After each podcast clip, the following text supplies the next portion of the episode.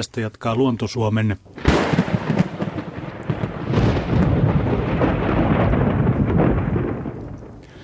myrskyillä. Näin on. Puhutaan pari tuntia myrskyistä, syksyn ja talven myrskyistä, miksei kesän myrskyistäkin ja myrskyistä nyt ja sitten viimeisen sadan vuoden aikana. Vähän siitä, että voiko myrskyjä ennustaa ja miten niitä nimetään, miten niitä voi valokuvata, voiko niitä harrastaa, minkälaista on myrskytutkimuksen historia ja minkälaista tämä päivä. Ja täällä paikalla ovat asiantuntijoina meteorologit Ari Juhani Punkka ja Paavo Korpela Ilmatieteen laitokselta. Ja te olette itse asiassa molemmat ö, myrskymiehiä, eikö näin voi sanoa? Vai mitä? No. Joo, kyllä. kyllä Eli työksenne, työksenne olette tekemisissä myöskin näiden myrskyennusteiden kanssa, vai mitä? Kyllä. No miltä tämä syksy on myrskyjen kannalta näyttänyt? Aika tavanomaiselta, että Toisaalta, toisaalta myrsky, kovia myrskyjä ei ole esiintynyt nyt, mutta ei tässä nyt mitään epänormaalia katse syksyssä ole. Tuossa taas viime viikolla yksi semmoinen heikohko myrsky olla. Mutta ei mitään poikkeuksellista, ihmeellistä. No ei. Tosi sateista on ollut ainakin, mutta näin sanoi siis Paavo Korpela. Ja miten Ari Juhani Punkka, oletko samaa mieltä? Joo, aika rauhallisissa merkeissä mennyt nyt sitten Kiira rajuilma. Että Kiira rajuilma taisi olla nyt viimeisin semmoinen vähän merkittävämpi sääilmiö. Milloin se kiira oli siis? Se oli elokuussa, vähän elokuun puolta väliä ennen, tietysti kiiran päivänä nimensä mukaisesti. Ja, ja, ja, ja ketkä tässä tuota Etelä-Suomessa asuu, niin varmasti muistaa, muistaa sen kenties jotkut lopun elämänsä, että se oli aika paikallisesti, paikallisesti hyvinkin voimakas tuulinen ja, ja tuota noin, sateinen, salamointinen. Niin mitä kun sanoit, että muistaa lopun elämänsä, niin minkälainen se sitten oli, jos se oikein osui pahimmillaan paikalle tai kohdalle? No kyllä siellä aika lailla maisema on pimentynyt ja, ja vettä on tullut niin kuin tuulen mukana vaaka suoraan ja puita, puita kaatunut, että, että voisin tai epäilisin, että, että aika moni, joka jäi sen, sen, sen tuota jalkoihin, niin ei ole koskaan aikaisemmin ollut niin rajussa säässä kuin siinä, sinä iltana. Joo, meidän on tarkoitus siis tässä illan mittaa puhua myös vähän siitä, että miltä tuntuu, jos on joutuu myrskyyn. Ja te, teilläkin on siitä vähän kokemusta ja toivotaan, että ihmiset soittasivat ja kertoisivat myrskykokemuksiaan, joko ihan viimeaikaisia, ja sitten olisi myöskin hauska tässä, kun Suomi täyttää sata vuotta, niin kuulla vanhempiakin myrskymuistoja. Saa nähdä esimerkiksi, miten pitkälle illan aikana päästään, että muistaako joku jotain lapsuudestaan jotain hyvin pitkä aikaa sitten tapahtunut. Mutta kaikenlaiset, mm. tapahtunutta, mutta kaikenlaiset myrskymuistot, tarinat, kysymykset myrskyistä sopii tähän iltaan. Puolen numero on 020317600. Mirjam vastaa siellä puhelimeen ja tällä hetkellä vastannutkin juuri yhteen puheluun. Voi myöskin pistää sähköpostilla tänne viestiä radio.suomi.yle.fi, niin minä seuraan tuota sähköpostia. Ja nimenomaan nyt puhutaan siis myrskystä. Mutta pitääkö me ensin määritellä, että mikä on myrsky? Se on ehkä aika hyvä. No niin, mikä on myrsky? Myrsky. Myrskyssä keskituulen täytyy olla yli 21 metriä sekunnissa. Niin sitten voidaan puhua myrskystä. Mutta, se on se perinteisin määritelmä. Onko väliä mistä päin tu- tuulee? No sillä ei ole merkitystä. No mistä päin myrskyt yleensä Suomessa tulee? Mistä päin tuulee? On voiko semmoista sanoa? No kyllä siinä, kyllä siinä selvä jakauma on, että, että lounaan ja lännen puoleiset myrskyt on yleisimpiä ja, ja sitten harvinaisimpia on, on sitten tuolta ehkä koillisen ja idän puolelta puhaltavat myrskyt. Siinä on ihan huomattava ero siinä esiintyvyydessä. Että taitaa olla merkittävin viime, viimeisin tota, itäinen myrsky, mikä on ollut semmoinen mikä aiheutti vähän enemmän vahinkoa, niin oli Antin päivän myrsky. Nyt en muista sitä vuotta, että mikä se oli, mutta tässä ei Joo, niin, se niin, viimeinen päivä marraskuuta se Antin päivä. Niin joo, näin, näihin, näihin aikoihin. Mutta se, Muutama vuosi sitten. Joo, niitä ei kovin usein ole. Niitä meteorologit koko ajan käytätte myös näitä Antin ja äh, Maurin ja näitä, näitä termejä, eikö niin, Astaa? Joo, joo kyllä se tota, tietysti oma, oma lajinsa toi nimeäminen sitten, voidaan tietysti puhua siitä sitten jossain vaiheessa, jos kiinnostaa. Niin.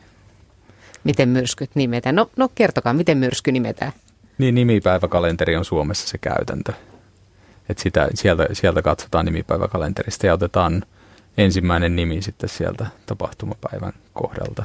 Ne nimet ei pysy, vuos, kun vertaa vuosia, vaikka peräkkäisiäkin vuosia, niin se elää se kalenteri jonkun verran, että jos joku nimi on siellä ollut tietyllä kohdalla ja ollut siellä listassa ensimmäisenä, niin ei se välttämättä siellä ole enää sitten viiden vuoden päästä. Ja sitten jos sillä samana päivänä tulee, tulee sitten myrsky, niin sitten voidaan, voidaan ottaa siitä listalta sitten ensimmäinen vapaana oleva nimi. Mutta tämähän on lähes poikkeuksetta naisen nimiä. Miksi? kyllä, siellä, ky, kyllä siellä tuota, tuota miesten, no, miesten no, Mauri, Mauri Myrsky oli. Joo, ja sitten jos nyt miettii näitä, mitä tässä isompia on ollut, vaikka nyt tällä vuosikymmenellä, niin tietysti sieltä löytyy Tapani ja Hannu vuodelta 2011. Ja Eino. Eino löytyy sitten vuodelta 2013 ja Valio 2015. Mutta ne ovat aika pieniä myrskyjä. Tapani oli aika iso. Tapani oli aika iso. Mutta onko tota, semmoista käynyt, että on pitänyt ottaa jo seuraava nimi käyttöön? Mm, ei muistaakseni. Nyt tietysti tässä on vähän sitten sit se, sekin, niin kuin pitää pitää linjata, että mikä nimi, niin kuin, miten se nyt sanoisi, kenen paita nostetaan niin sanotusti kattoon. Mm. eli, eli nyt jos vaikka nyt Tapanin päivänä sitten, sitten tulee tuota myrsky, niin, niin, niin sitten meillä on, on, on mietintä siinä, että miten sen kanssa toimitaan. Tapanin myrsky nyt varmaan on sitten semmoinen myrsky, joka nyt aika pitkään liitetään siihen vuoteen 2011. Mm. No saatteko te päättää sen, että mitä, mi, mi, miten sitä aletaan kutsua, vai kuka sen päättää? Kyllä se, jos se joku on, niin kyllä se mun mielestä ilmatieteen laitos on sitten, kuka sen päättää. Joo, sitä ei lue missään laissa tai asetuksessa, että kuka sen, eikä direktiivissä, että kuka sen nimen antaa. Että mm. Se sitten meidän tiedotteessa tai nykyään saattaa olla, että meidän Twitterissäkin niin se nimi vilahtaa sitten ensimmäisenä. Ja Ei. sitten kun nimet loppuu kesken siltä päivältä, niin sitten on tietenkin, sekin olisi mahdollista periaatteessa, koska myrskytään ajoittuu vuoden mittaan tiettyihin aikoihin paremmin kuin toisiin. Eikö niin? Joo. Niin, niin mitä niin, sitten kyllä. tehdään? Ei, ei semmoista ole vielä. Tuleeko sitten Tapani kakkonen? niin, niin. niin. Tuonne, on, on, on, meillä, meillä on ruotsinkielinen ortodoksinen kalenteri vielä, jos käännytään sitten niiden puoleen. Mutta hei, otetaan mukaan lähetykseen Riitta, tervehdys. No tervehdys. Täällä on kaksi meteorologia sinua odot, odot, odottaneet sinun soittoa kuin kuuta nousevaa. No niin, kun minulla sellainen kysymys, se oli 80-luvun alkua. Ja olin ulkona pihalla ja koira oli minun kanssa niin siinä, niin minä ajattelin, että kuuluuko joku tohina ja sitten katsoin tuonne metsään päin. Niin siellä näkyy semmoinen jätskitetterön mallinen harmaa harmaa liikkuva pyöriä, korkea, korkea, kauhea, korkea. Semmoinen, niin joka eteen, niin mä sieppasin koiran sisälle ja puutarhakalusteet nakkasin kanssa sisälle ja juoksi itse sisälle ja pani ove kiinni. Ja sitten menin ikkunaan kahto, että mitä tapahtuu. Ja niinhän se meni ja pyyhkäsi tästä pihan läpi ja tien yli ja sitten tuo pellon läpi ja joen yli ja mä menin ovelta kahtoon. Siellä se jatkoi matkansa ja sitten mä menin seuraavana päivänä ja sieltä kolina kuulu kuule, kun siellä oli puutarhakalusteita. Se oli maassa mukaan toisten ihmisten tuolta, mistä asti se tuli. Kuin pitkiä matkoja ja mikä sun nimeltä? Semmoinen jätskitetterön mallinen hirmu. Äh, kun velotti. Aika hyvä kuvaus, joo, tötteröstä, liikkuva tötterö. Joo, semmoinen niin. harmahtava ja sitten kuitenkin sieltä kuuluu kolina ja näkyy siellä, että siellä on kauheasti tavaraa sisällä. Että se oli niin kuin ottanut mukaansa ne imatsu. Semmoinen tuota, ta- tarkentava kysymys, että oliko, oliko silloin aurinkoista vai, vai tuota, oliko kenties ukkosta? Se oli tai... semmoinen puolipilvi, ei mitään ukkosta eikä sajetta. Joo, no sitten sit taitaa olla kyseessä tuota, pölypyörre. Eli, eli se on tämmöinen... Kun pölypyörre. Onko Joo. semmoinen Joo, sen, no, sen niminen. Eli se on tämmöinen, tämmöinen tuota, poutasella, usein aurinkoisella säällä esiintyvä tämmöinen kirkkaa no, ilman. aurinko ei kyllä paistanut silloin, mutta... No joo, mutta, mu- tuota... joo.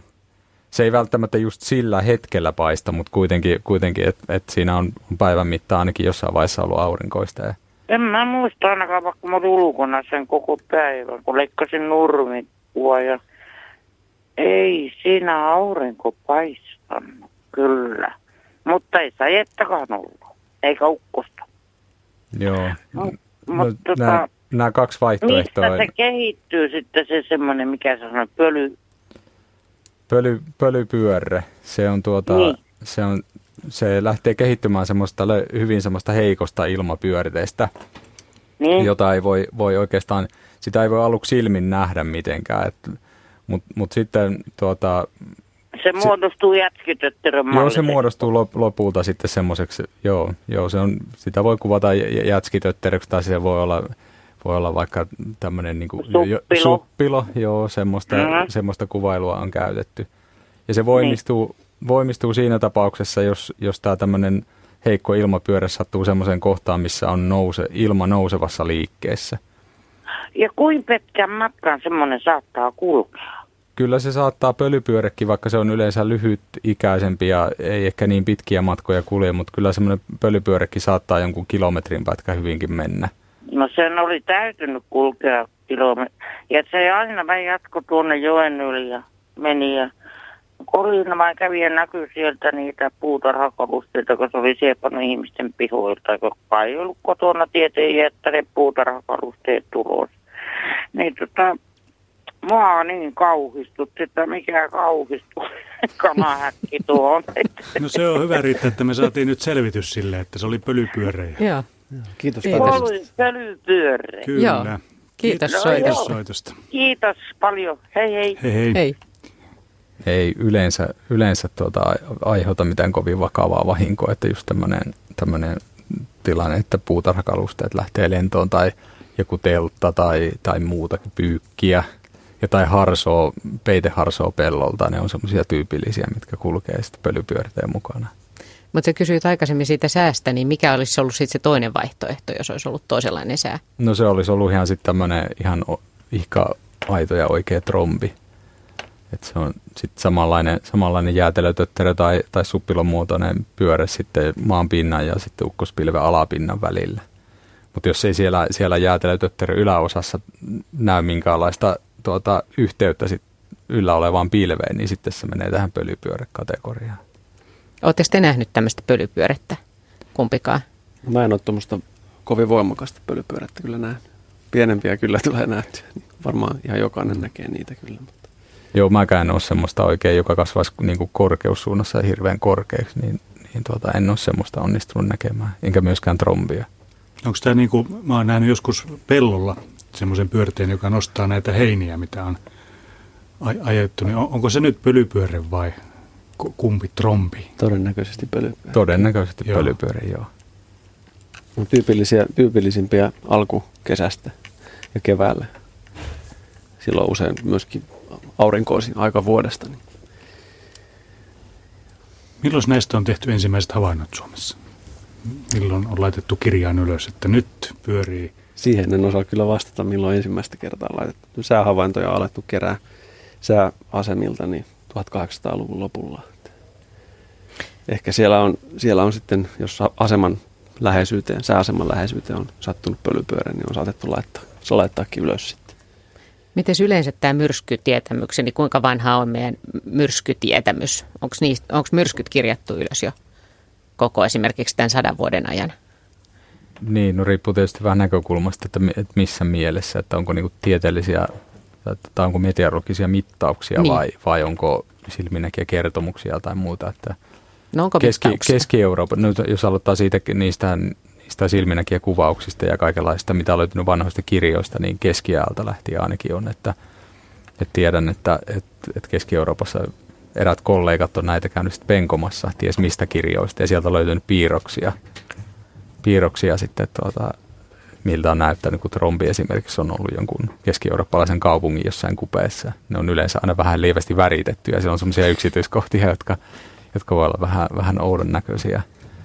Niin, että vähän niin kuin isompaa suuntaan, niin kuin kalajutun tapaa ehkä niin, vähän no voi kasvanut. olla jo, joo, että osa on ollut vähän semmoista, että niissä on li- lievää paisutteluakin ollut ja semmoista niin kuin, tietynlaista dramatisointia.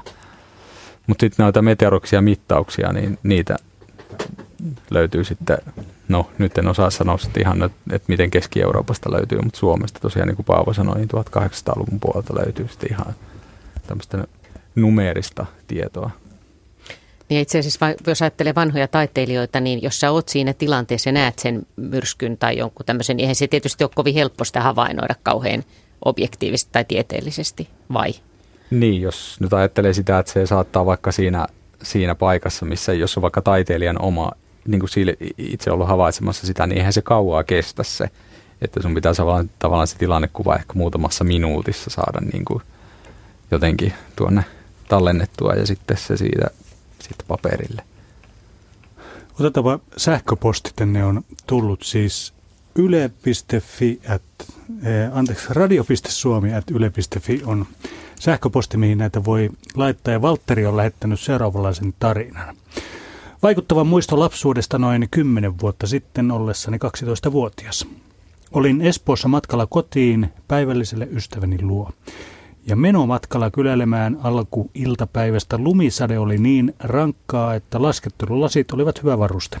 Palatessa muistikuvieni mukaan alapilvet olivat kumpumaisia ja jotenkin paikallisesti varmaankin hyvinkin tummia. Puolimatkassa iski salama pariin otteeseen.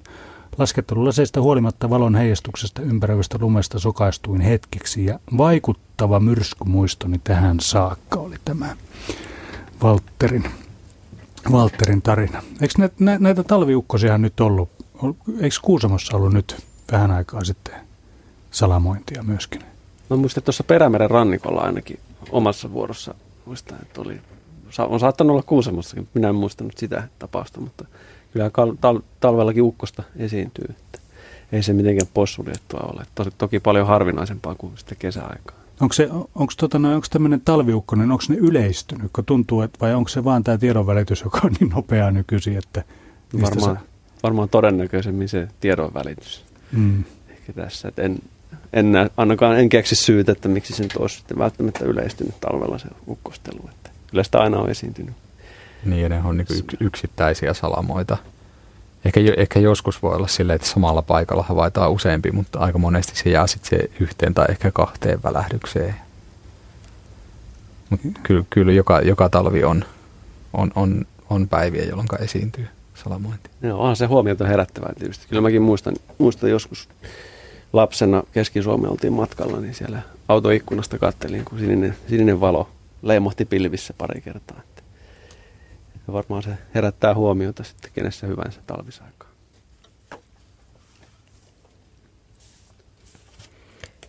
Jos kerrataan vielä ihan perusteita, niin, tota, niin äh, mitä, kun ruvetaan puhumaan myrskyistä, niin mitä, tässä tuli jo nyt tämä pölypyörre, ja, ja tota, mutta mitä, mitä termejä tässä käytetään, niin kuin, että mit, minkälaisia esimerkiksi, mitä on syöksyvirtaukset ja mitä on trombit ja mitä muuta? Paavo. No niin, ukkospilviin liittyy monenlaisia, monenlaisia ilmiöitä. Tuossa, tuossa ne tärkeimmät varmaan tuli mainittuakin. Tämmöinen aika, aika kohti tuota Arivaanin erikoisosaamista, että haluatko sä jatkaa tuosta? Niin, jos no, otetaanko sitä kiinni vaikka sitä syöksyvirtauksesta. Mm. Eli, eli silloin puhutaan ukkos- tai kuuropilven aiheuttamasta voimakkaasta paikallisesta tuulesta. Eli kuuro- ja ukkospilvessähän menee ilmaa lämmintä ja kosteita ilmaa hirveätä kyytiä ylös. Ja, ja tuota, siellä on myös, miten se nyt sanoisi, vastaliike siellä, siellä tuota nouseva ilmavirtauksen useimmiten takana. Eli siellä tulee ilmaa sitten alaspäin. Ja se ilmahan ei suinkaan voi imeytyä minkään maan sisään, vaan silloin kun se ilma tulee sieltä pilvestä alas ja kohtaa maanpinnan, niin se lähtee levittäytymään maanpintaa pitkin. Ja se on se tuuli, minkä ihminen kokee sitten voimakkaana puuskana. Ja sitten jos se on semmoinen niin voimakas, että se aiheuttaa vahinkoa, niin sitten siihen, saatetaan ruveta ukkospuuskan sijaan puhumaan syöksyvirtaukseksi. Tai että se ilmiö oli syöksyvirtaus. Niin, että se on tavallaan tämmöinen määrittely kysymys Joo, sitten. siihen ei ole mitään semmoista syöksyvirtaustermiä, ei ole mitään semmoista määritelmää, että jos tapahtui joku, tuli tämmöinen vahinko tai, tai havaittiin tämmöinen tuuli, niin silloin se on automaattisesti syöksyvirtaus. Että se on vähän semmoinen veteen piirretty viiva. No kuinka nopeata se voi olla se ilmavirtaus siinä?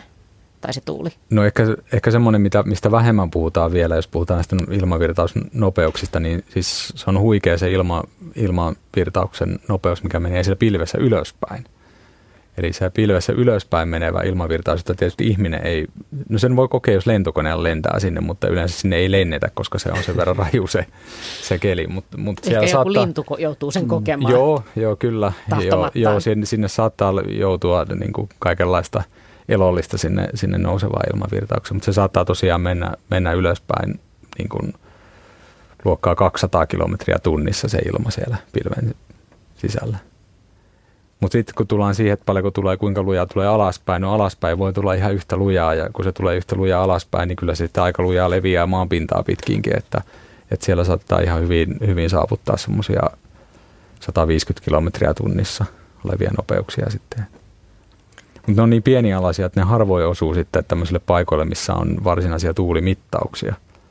Et me voidaan sitten ehkä paras arvio saada siitä tuulen nopeudesta sillä, että me arvioidaan vahinkojen perusteella, että mikä tuuli olisi voinut olla. Otetaan seuraava soittaja tänne Jaakko Kotkasta, tervehdys. Joo, terve, terve. Kotkassa myrskyjä riittää. No, siltä tuntuu. Tämmöistä olisin kysynyt, tota, tämä perustuu ihan, ihan tosissaan tämmöiseen omakohtaiseen kokemukseen ja miesmuistiin, mitä nyt taitaa 47 vuotta olla mittarissa, niin onko tuulen, tavallaan tuuliset päivät, tuulen voimakkuusta ja tuulisuus yleensä, onko se tässä niin kuin viime vuosina lisääntynyt? Tämä tosissaan vaan tuntuu siltä, että aina, aina tuulee, että muuten saattaisi olla ihan mukava keli, jopa välillä vähän aurinko paistaa, mutta perähän kun aina vaan tuulee sitten, niin onko tämä totta vai tarua? Mä vastaisin tuohon, tuohon, että siitä ei semmoista selkeää signaalia ole, että tuulisuus olisi olisi lisääntynyt viime vuosina. Että itse asiassa tässä näitä myrskypäivien lukumääriä vuosittain Suomen merialueella, kun katsoo, niin ensinnäkin vuosien välinen vaihtelu on suurta ja ei tässä mitään laajaa nousevaa trendiä ole, jopa, jopa ajoittain laskevaakin trendiä tässä näkyy, että tuommoinen 15-20 myrskypäivää Suomen merialueella vuosittain on nyt tässä viime vuosia viime vuosina ja tuonne pitemmällekin, kun katsotaan 90-luvun puolelle asti, niin niitä ollut. Joo. Että... Miten tuommoinen keskimääräinen tuulen nopeus tai joku muu, niin just myrskythän on taas ihan erikseen, että nehän ylittää tietyn kategorian tuulen nopeuden suhteen tai muuta, mutta tuommoinen keski, keskimääräinen tuulen nopeus, onko siinä mitään muutoksia? No tietysti vuoden, vuoden aika vaikuttaa tosi paljon. Et kesällä yleensä vallitsee semmoiset heikot kohtalaiset tuulet ja, ja talvella sitten on on selkeästi sitten tuulisempaa. Että tuossa tänään aikaisemmin noita lähinnä nyt tämmöisiä kovempia myrskytuulia sitten kartotin vähän historiasta itse asiassa 60-luvun alusta alkaen, niin, niin tuota, se näkyy näissäkin tuo vuosittainen vaihtelu, että meillä nimenomaan tuolla talvikuukausina sitten esiintyy näitä myrskypäiviäkin selkeästi enemmän, että kesällä, kesällä sitten ihan olemattomia määriä, jos varsinkin jos puhutaan sitten voimakkaasta 25 metriä sekunnissa olevista keskituulista, niin kesäkuukausina on, on tällä 50, reilu 50, melkein 60 vuoden jaksolla sitten niin ollut vain ihan muutamia tapauksia ja sitten Joo. Kyllä. No semmoinen jatkokysymys voisi kysyä, että, että jos tämmöinen nyt joku tyypillinen ta- talvimyrsky vaikka tähän Suomeen iskee, niin mistä se on oikein lähtöisin? Kuinka kaukaa nämä meille tulee vai missä nämä muodostuu sitten myrsky? No varmaan tyypillisin tilanne on se, että matalapaine saapuu Suomeen lännestä tuolta Pohjois-Atlantin suunnalta. Ja matalapaineen synty, synty tai siihen tarvitaan niin kuin lämpötilaeroja pohjoisten ja, ja eteläisten leveysasteiden välille, että jonkunlainen tämmöinen rintamavyöhyke, missä voimakkaasti lämpötilaste muuttuu pohjoisen ja etelän välillä ja siihen, siihen syntyy häiriö siihen rintamaan ja siitä sitten matalapaine muodostuu ja yleensä ne liikkuu pohjoisella pallonpuoliskolla sitten tällä keskileveysasteella sitten tuonne itään päin. Joo, Eli joo. siellä, siellä Pohjois-Atlantilla ne tavallisesti syntyy ja sitten tulee Suomeen ennen pitkään. Siis siellä Atlantilla, siis veden päällä jotenkin? Joo, no, joo kyllä. kyllä joo. Mut näissä tilanteissa, kun meillä on ollut oikein voimakas myrsky, niin silloin ne on aina tietyllä tavalla, niin kuin jos ajatellaan niin kuin Pohjois-Atlanttia ja sitten, sitten tämä niin kuin Eurooppaa ja ehkä sitten Pohjoismaita tai, tai Fennoskandia, niin tuota, se voimakas myrsky, mikä meillä on koettu, niin se on aina tietynlainen poikkeama siitä keskimääräistä. Yleensä ne matalapaineet on, on myrskykeskukset voimakkaimmilla jossain Islannin tienoilla. Voi olla jo Islannin länsipuolellakin, mutta sitten tämmöinen myrsky, joka meillä oikein raivoo, niin se onkin sitten semmoinen, joka on lähtenyt muodostumaan vasta tässä meidän ihan lähellä ja sitten saavuttaa, se voi, voi olla voimakkaimmassa vaiheessa esimerkiksi Ruotsi yllä ja meille tulee melkein yhtä voimakkaana. Et, ne on tavallaan sitten isosta kuvasta aina pikkusen semmoisia niin kuin, mm tietyllä tavalla vähän sillä reunalla tai ulkona, ei nyt, ei nyt ulkona, mutta ainakin reunalla olevia mm. ilmiöitä. Mm. Niin useimmitenhan matalapaine tulee tänne Suomeen sitten kuolemaan. Puhutaankin matalapaineiden hautausmaastakin on kuullut puhuttavaa. Että, että se pitää kyllä tietyllä tavalla paikkaansa. Vähän anke. Et sitten kun matalapaineet, joskushan se säätyyppi, säätyyppi ylipäätään määrää, tai se suusäätilanne niin kuin Euroopan mittakaavassa, niin määrää sitten se, että mistä päin ne matalapaineet Suomeen saapuu. Et jos se nyt vaikka sattuu säätyypin ohjaamana saapumaan Suomeen sitten luoteen suunnalta, niin ne voi olla aika, aika arvaamattomia ja nopeasti just Suomen alueellekin, Suomen alueellakin voimistuvia ja kehittyviä ja syventyviä matalapaineita. Että ne voi olla aika rajuja ja yllättäviäkin sitten. No mitkä asiat niitä sitten niin voimistaa pääsääntöisesti myrskyksi asti niin kuin tällä matkalla? No matala paine saa sen energiansa ja ruokansa niistä lämpötilaeroista niin lähtökohtaisesti. Mutta sitten se, että jos tämmöinen voimakas matalapaine syntyy, niin kuinka tehokkaasti se sitten aiheuttaa puuskia maan pinnalla, niin siihen taas on monia tekijöitä, mitkä vaikuttaa. Muun muassa sitten lämpötila muutokset pystysuunnassa, että nekin vaikuttaa siihen sitten. Tyypillisemmin tuommoisessa matalapaineessa, mikä nyt vaikka sieltä luoteesta sitten Suomeen tipahtaa, niin – niin siinä matalapaineen jälkipuolella, missä sitten kylmää ilmaa virtaa Suomeen, niin siinä kohti on sitten erityisen puuskasta, puuskasta se tuuli. Nyt tässä voisi vielä, vielä tuosta e, tuohon aikaisempaan kysymykseen, niin, niin, niin kaivan tästä tämmöisen harmajan tuulitilasto esiin. tuulipäivät, jolloin on tuullut vähintään 10 metriä sekunnissa. Tämä löytyy, löytyy meidän, meidän verkkosivuiltakin, sieltä näkee vähän tilastoa. Tämä nyt varmaan ehkä Mä luulen, että aika hyvin ehkä pätee sinne Kotkan seudullekin, niin tässä on vuodet 2016 ja 2017 verrattuna keskiarvoon. Ja ei näissä ainakaan nyt omaa silmään, niin ei, ei mitään kovin isoja poikkeamia niin keskiarvosta ylöspäin nä, näy. Että esimerkiksi marraskuu 2016 näyttää olla jonkin verran tuu, keskimääräistä tuulisempi, mutta kyllä täällä enemmän on näitä kuukausia melkeinpä, missä se olla, ollaan niin kuin hyvin lähellä keskiarvoa tai sitten jopa keskiarvoa alapuolella. Että nyt ainakaan Joo niin kuin tästä, tästä tilastosta ei saa ehkä, ehkä tukea sitten tuolle Joo. havainnolle. Se on ainoa Jaakko, että mun on pakko nyt kysyä, että oletko ostanut polkupyörän? Öö, on mulla useampi kuin polkupyörä. Mä että polkupyörällä aina on vastatuuli. Että. no joo.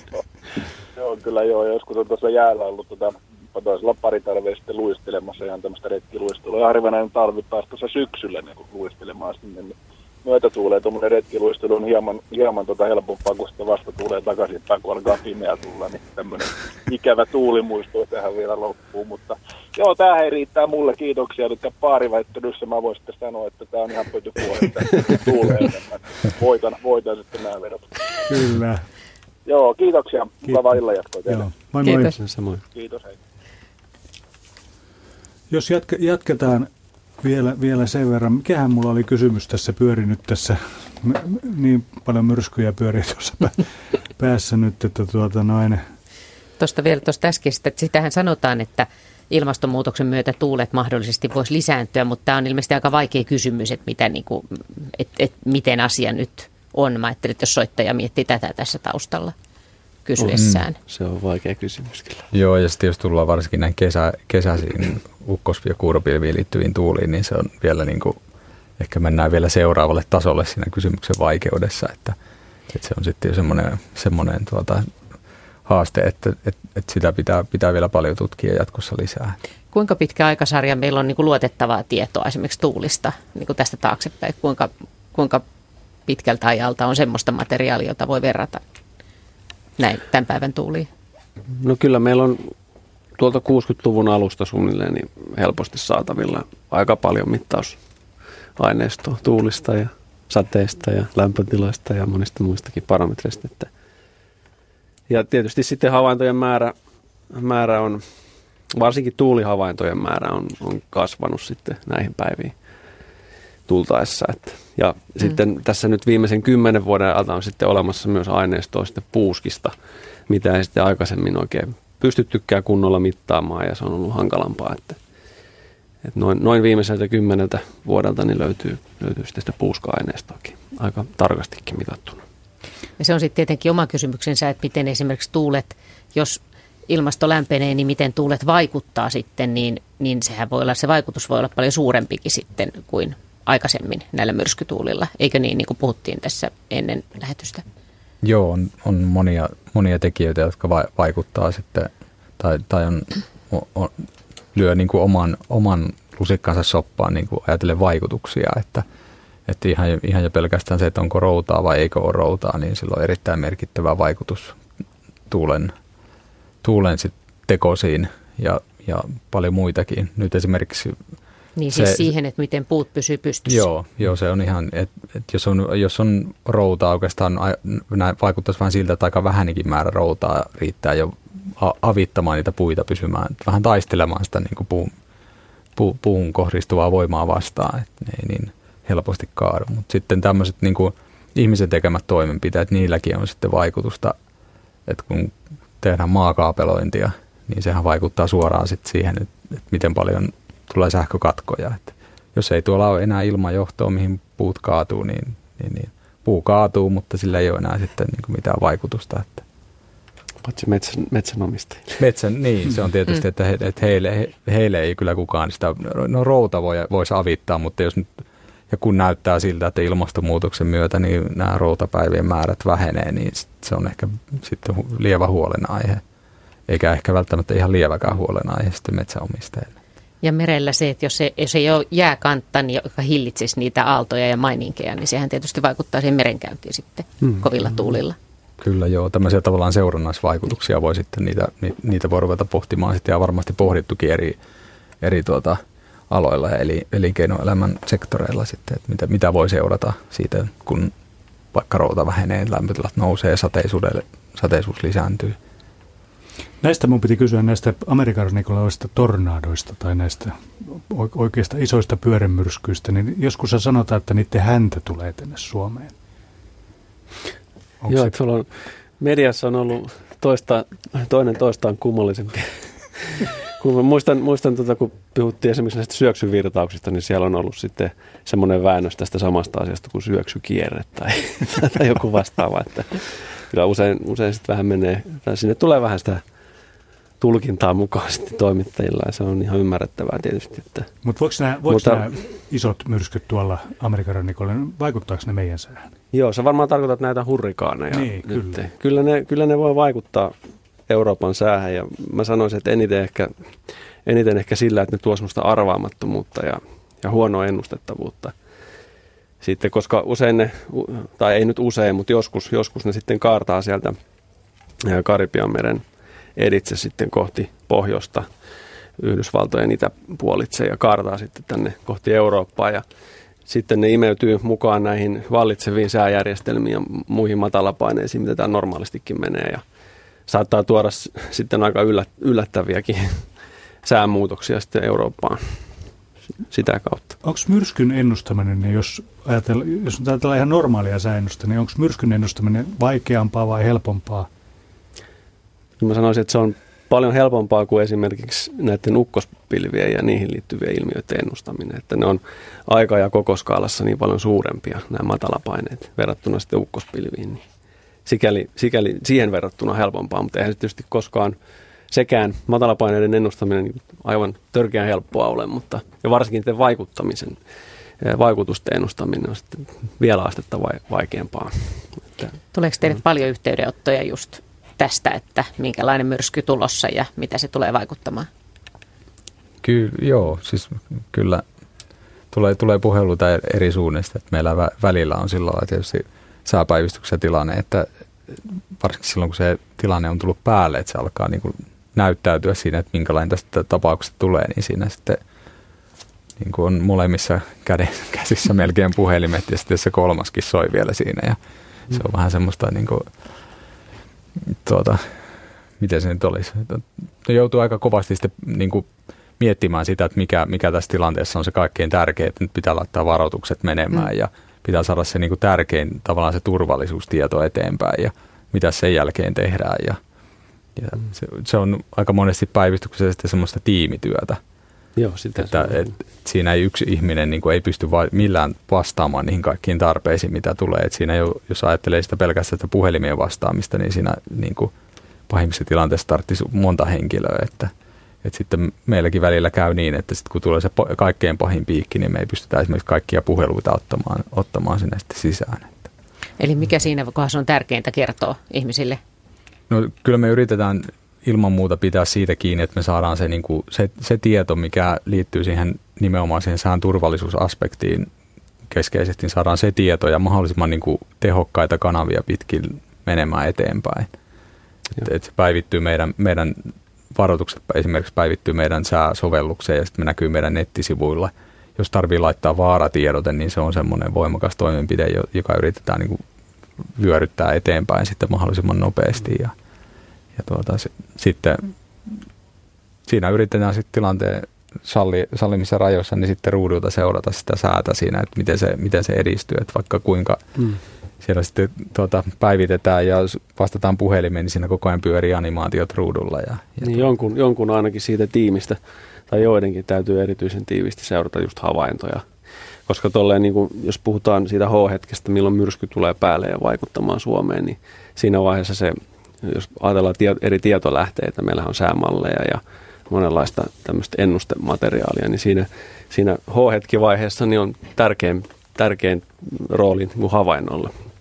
Monenlaisilla havainnoilla, ihan tuulihavainnoilla tai tuulivahinkohavainnoilla tai hätäpuheluiden määrillä tai ihan, ihan millä tahansa tämmöisellä havainto arvolla. No millaista se on ennustaa sen myrskyn, myrskyn tota noin liike, että mihin se menee? Meillä ei Suomessa semmoisia myrskyjä, että koko maa olisi myrskyn kourissa, vaan se on aina, niin kuin, eikö se ole niin kuin aina sit jossain, se on jossain siellä. Niin, kyllä se tahtoo rajoittua sillä lailla, että jos miettii nyt näitä listaa vaikka tästä niin kuin 2000 vuodesta lähtienkin, niin kyllä siellä aika harva on semmoinen, jos otetaan pinta-alallisesti, joka yltäisi niin kuin 50 prosenttiin Suomen maapinta-alasta, että olisi ollut voimakkaita vaikutuksia. Se on ehkä melkein alkaa olla se niin kuin ääripää, että että semmoinen, että, että 100 prosenttia Suomen maapinta-alasta olisi joutunut todella voimakkaiden tuulien alle, niin, niin sitä kyllä harvemmin tapahtuu. Että. Kuinka, kuinka tarkasti sen liikkeen pystyy sitten sanomaan, että se, kun se keskus menee tuossa, niin se liikkuu? Hmm, kyllä, kyllä säämallit on tosi paljon parantunut tässä, että se on niin kuin, jos puhutaan vuorokausia pitkistä ennusteista, niin sehän on meidän käytännössä ainoa, ainoa semmoinen hyvä ja kattava tieto väline. Että sitten kun tullaan lähemmäksi, niin havainnot sitten pelaa isompaa roolia.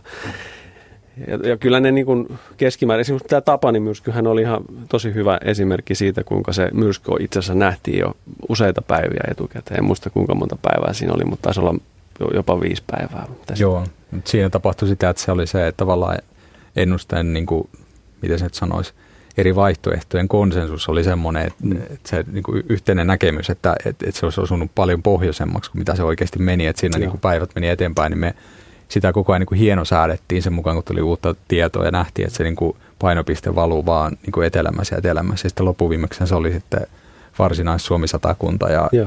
ja sitten osa, osa uutta maata, jotka otti siinä sitten kovimman, kovimman iskun. Mutta sanotaan, että olisikohan kaksi päivää etukäteen, niin alkoi olla se, se alue jo niin kuin 1-2 vuorokautta, ne 24-48 tuntia ennen sitä tapausta, niin sitten se alkoi olla niin kuin jo aika, että, että tässä se on.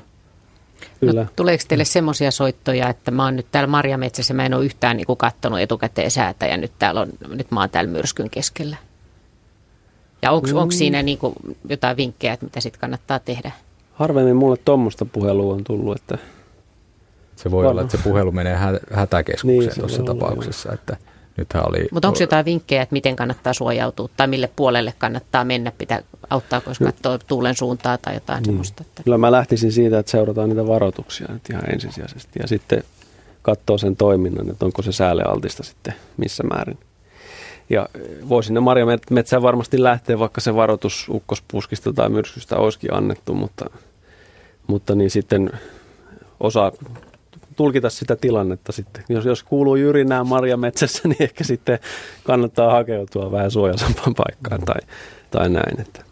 Tai aukeille, ettei ole ihan puita kaatumassa vai? Mm. Mm. Mutta toi on mielenkiintoinen aihe, toi myrskyjen reitin ennustaminen, tätä Suomi 100 teemaakin ajatellen, koska aikaisemmin se on ollut huomattavan vaikeaa se myrskyjen suunnan tai matalapaineiden suunnan ja reitin ennustaminen. Et siinä on pelattu käytännössä kokonaan sitten havainnoilla ja tutkittu ilmanpaineen laskuja ja nousuja ja, ja niistä sitten tehty päätöksiä ja päätelmiä.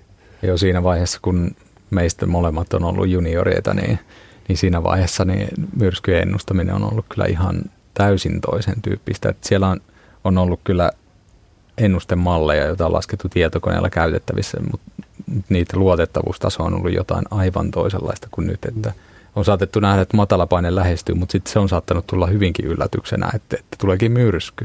Mm. Voi olla, että on ennakoitu, että no merialueelle tulee kovaa tuulta, mutta sitten tuleekin oikein huomattava voimakas myrsky. Ja, mm. ja se saattaa paljastua vasta sitten, kun se on vyörymässä päälle, just niin kuin Paavo sanoi, että, että sitten on katsottu, että nyt meillä ilmanpaine havaintojen mukaan ilmanpaine laskee paljon nopeammin kuin mitä se niin kuin ennusteen mukaan pitäisi laskea. Ja, ja se on suora, suora merkki siitä, että, että nyt, nyt jo, tämä on luisumassa jotenkin nyt vähän toiseen suuntaan kuin mitä ajateltiin. Otetaanpa vielä ennen merisäätä yksi puhelu. Esko Järvenpäästä, tervehdys. No hyvää iltaa. Minulla olisi kolmekin asiaa, mutta yritän esittää ne lyhyesti. Onko tietoja sellaisesta tapauksesta, että myrskypuuska, trombi tai vastaava olisi vienyt ihmisiä tai painavia esineitä pitkiä matkoja? Minulle sattui sellainen tapaus, oli Rovaniemellä – kun tuli se Mauri myrsky, istuin taksin takapenkille ja poliisi pysäytti meidät ja sanoi, että älkää nyt jatkako matkaa, että tuossa juuri kuoritaan kerrostalon kattoa. Ja se myrsky tosiaan, se rullas kerrostalossa peltikaton ja pudotti sen siihen meidän eteemme kadulle, ei se vienyt sitä sen pidemmälle. Mutta siihen äh, tuli nainen polkupyörällä samaa rytäkkää ja myrskyn puusta heilautti taksia aika lailla. Nosti sen naisen pyörineen ilmaan, hän ei hellittänyt ohjaustangasta ja paiskasi katuojaan. Ja minä avulin aina tietysti kysymään, että sattoko. Ja kuulin niin hyvän luettelon pohjoisia kirosanoja, että en ehtinyt kaikkia painaa mieleeni. Mutta se nainen päätti jatkaa taluttamalla. Se toinen tapaus josta, joka jäi mieleen, kun harrastin vihannesviljelystä ja tein kasvihuoneen kasvattaakseni taimia. Se oli 10 metriä, 20 metriä pitkä, 10 leveä kaarihalli. Toukokuun kirkas ilma ja sitten tuli äh, tämmöinen pölypyörre, 50 metriä leveä.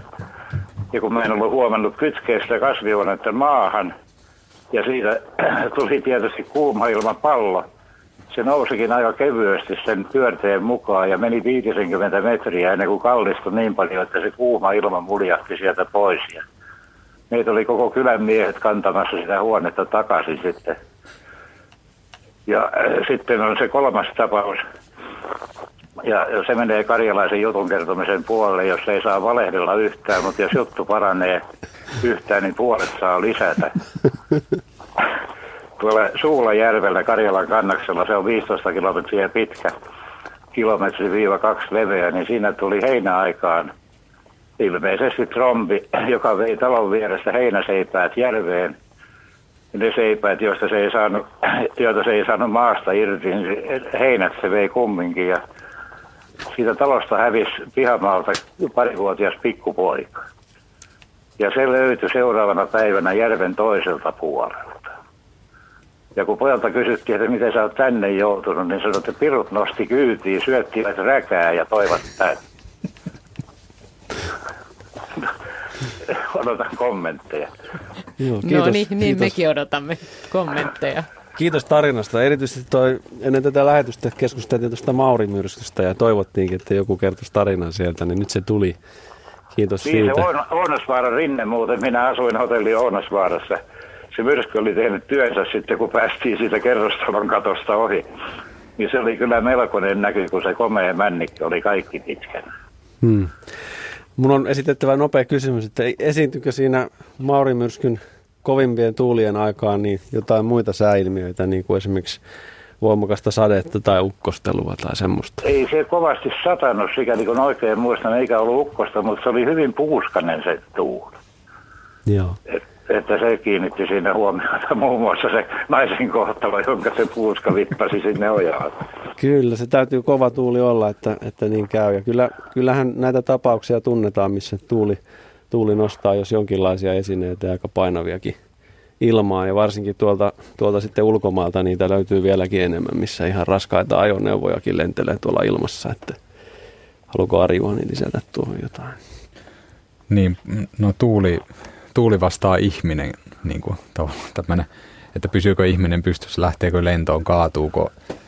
Tuota niin, tuuli sinänsä ei ole, ei ole mitenkään no ne, ne tuulet, mitä tuolla vaikkapa matalapaineet tai, tai ukkospilvet aiheuttaa, niin sinänsä ei ole vaarallinen. Ja ihminen pystyy esimerkiksi, jos on hyvin valmistautunut tuuleen, siihen tietää, että nyt tuulee kovaa, niin, niin pystyy yllättävän voimakkaissa tuulissa pysymään pystyssä.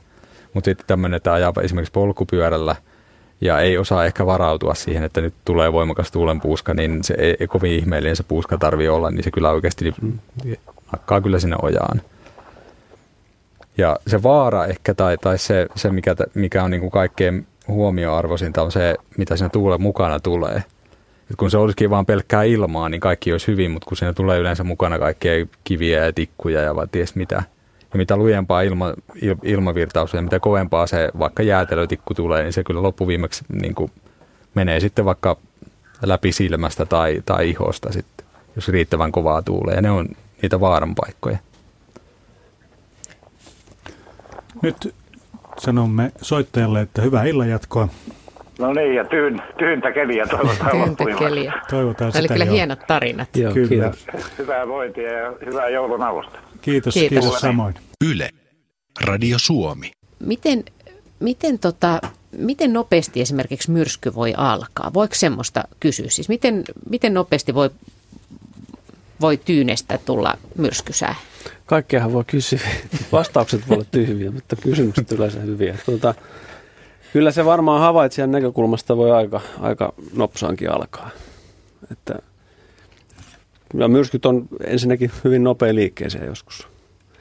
Ja sitten tietysti jos otetaan vielä nämä ukkospilvirykelmät mukaan, nämä konvektiiviset sääilmiöt, niin ne voi liikkua vielä, vielä kanssa todella nopeasti, että yllättää kyllä – havaitsijan ihan yksi, kaksi, mutta myrskyt, myrskytkin, tämmöiset laaja-alaisemmat myrskytkin voi aika nopeasti tulla alueelle, että semmoinen tyynehkö keli voi nopeasti muuttua, esimerkiksi vaikka säärintaman jälkeen.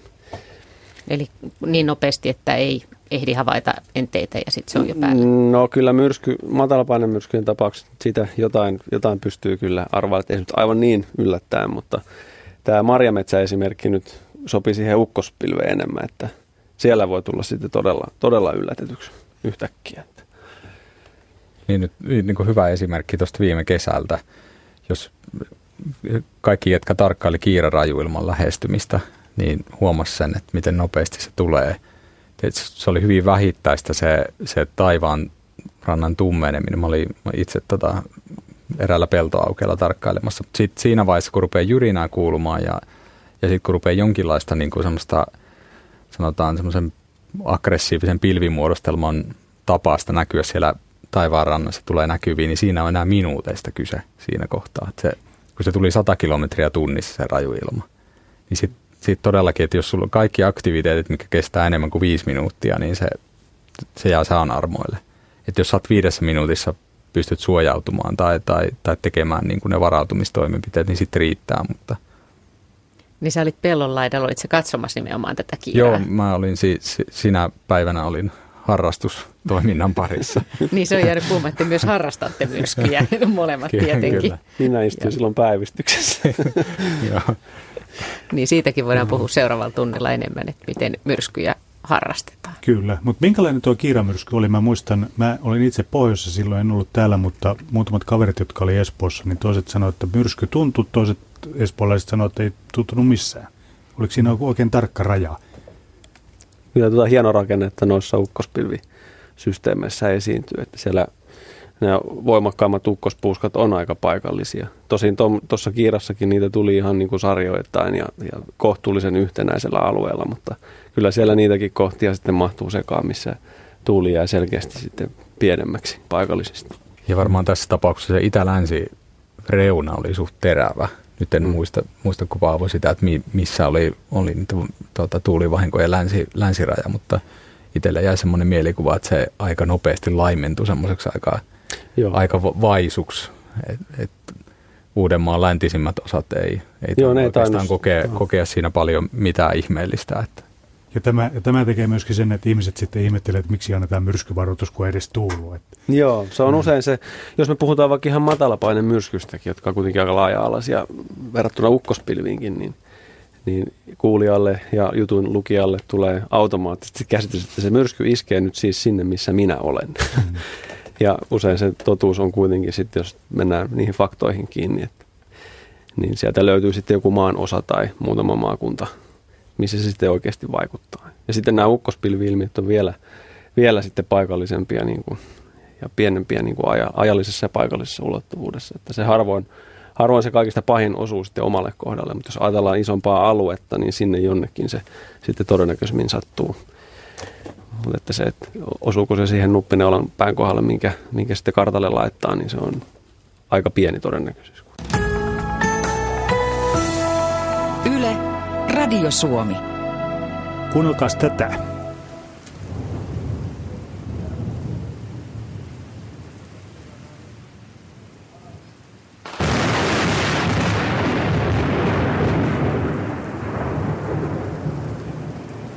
Tässä on joku Yleisradion työntekijä ollut tarkkana toinen päivä 12 2015, eli joulukuun alussa. Ykkönen paukuttelee tässä tota, linkkitornin ympärillä tässä Pasilassa. Hmm. Joo. Kuulosti, niin. kuulosti ihan vaikuttavalta. Kyllä, eli Sinänsä kyllä... myrskyn äänittäminen ei ole itse asiassa, siihen on aika vaikea saada sitä myrskyn voimaa ja se kuulostaakin usein paljon tylsemmältä kuin, kyllä. Mitä, tota, kuin mitä itse tilanne. Miten te, te olette myöskin kuvannut myrskyjä molemmat, eikö niin? Mm, kyllä. Milloin, minkälainen on hyvä myrskykuva ja mitä siihen kannattaa yrittää saada, että se myrskyvoima näkyy siinä? Puhutaanko nyt matalapainemyrskistä? Puhutaan nyt. No, puhutaan. Joo, jos, jos matalapainemyrskistä puhutaan, niin tietysti se, mitä se tuuli, tuuli kantaa tai heiluttaa tai vaikuttaa, niin se on se ehkä, mitä haluaa kuvata. Että taipuvat puut tai voimakas aallokko rannassa tai jotain tämmöisiä asioita. Että vaikeahan sitä ilmanliikettä on kuvaan saada muuten.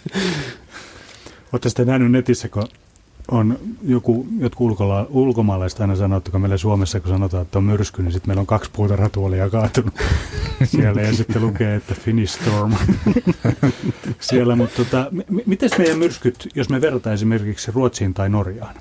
Onko mm. meidän myrskyt pienempiä?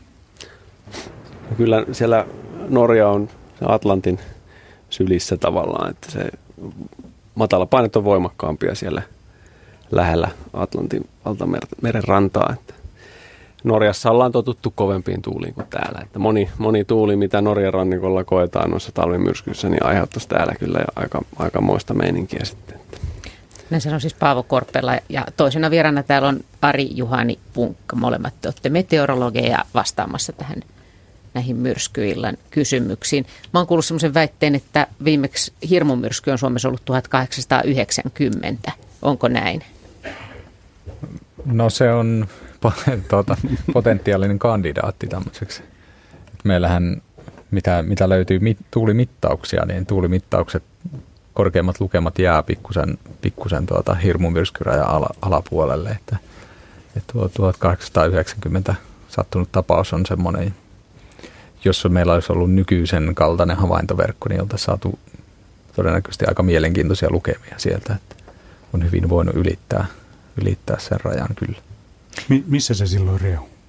No mä oon kuullut ainakin semmoisen, että Rolf Palmgren, tämmöinen luonnon tutkija, niin havainnoi Lauttasaaren rannassa ja Seurasaaressa oli 5700 puuta kaatunut ja jotain tämmöistä, mutta sitten sanotaan usein, että se on hirmumyrsky, mutta eikö se ollut niin, että siellä ei tainnut ne mittare, mittalaitteetkaan ihan toimia tai ne putoskatoilta tai jotain tämmöistä? Joo, ilmeisesti näin, näin oli päässyt käymään. Ja Et siis tähän, tähän Helsingin seudulle nyt ainakin oli aika kovasti iskenyt, mutta mulla ei ole tietoa sitten, että kuinka laajalti oli sisämaahan ja kuinka pitkälti rannikkoa nämä vaikutukset yltänyt. Että. Ja meidän on sitä paitsi tarkoitus puhua nyt näistä viimeisestä sadasta vuodesta ja viimeisen sadan vuoden myrskyistä. Mutta jos lähdetään itsenäisyyspäivän kunniaksi, tulevan itsenäisyyspäivän kunniaksi siitä, että, että minkälainen sää on ollut sata vuotta sitten itsenäisyyspäivänä. Tiedetäänkö sitä? Kyllä sitä tiedetään. On meillä havaintoja siitä olemassa Joo. ja on ollut valmistelemassakin vähän grafiikkaa siihen liittyen, mikä voi olla, että jos tässä nyt vähän paljosta, niin voipa se olla, että se on tulossa tuota tuutista sitten meidän laitokselta sitten uloskin tässä lähiaikoina, mutta niin siinähän oli itsenäisyyspäivän alla, mulla on tässä edessäni niin Kaisaniemestä ihan havaintojakin, nyt ensin vaikka lämpötilasta, niin tuossa itsenäisyyspäivää ennen, tuossa neljäs päivä ja viides päivä, niin on ollut itse asiassa ihan hyvin pakkasta tuossa toista kymmentä astetta tässä Helsingissä. Ja sitten itsenäisyyspäiväksi lauhtui, että sieltä tuli lännestä tämmöinen aika voimakas matalapaine, mihin liittyi sitten rintama, säärintama ja siihen liittyvä sadealue. Ja, ja itsenäisyyspäivänä sitten iltapäivällä Helsingissä sato vettä ja oli lämpötila sitten vähän sen plussalla ja, ja oikeastaan toi pätee myös koko maahan, että se rintama tuli ihan koko maan leveydeltä – lännestä alkaen sää lauhtui sitten ihan Lapissakin, että sielläkin oli taisi olla yksi, yksi aste lämmintä Rovaniemelläkin tai siellä Lapin alueella, mutta Itä, Itä-Lapissa sitten oli, ja Itä-Suomessa myös oli sitten vielä kylmempää siinä itsenäisyyspäivän iltapäivällä, että siellä oli muutamia, muutamia astetta pakkasta ja lunta tuli ainakin siellä maan pohjoisosassa sitten itäpainotteisesti. Eli märässä säässä Suomi-neito aloitti Joo. taipaleensa. Ja itse asiassa varsin tuulisessakin. Mä näin niitä tuulihavaintoja, niin ainakin järvi, järven läheisillä olevilla sääasemilla, niin siellä oli ihan kovaa tuulta jopa. Keskituuli oli kovaa, että se meinaa sitä, että on ollut varmastikin myrsky kyseessä. No entä sitten, jos lähdetään kerimään sieltä näitä, tätä myrskyhistoriaa, niin, tota, niin mitä, si, mitä niistä myrskyistä tiedetään, varhaisista myrskyistä? No sieltä aika, aika vähän 10- ja 20-luvulta on, on tuota, tämmöisiä ainakaan mitkä olisi noussut niin kuin isosti, isosti esiin. Että 30-luvulta nyt löytyy semmoinen, monessakin yhteydessä törmännyt tämmöiseen niin sanottu Oitin rajuilmaan, joka on ollut elo, elokuussa vuonna 1932. Ja siinä on ollut, ollut todennäköisesti tilanne se, että siellä on esiintynyt useita trombeja lyhyen ajan sisällä ja pienellä alueella.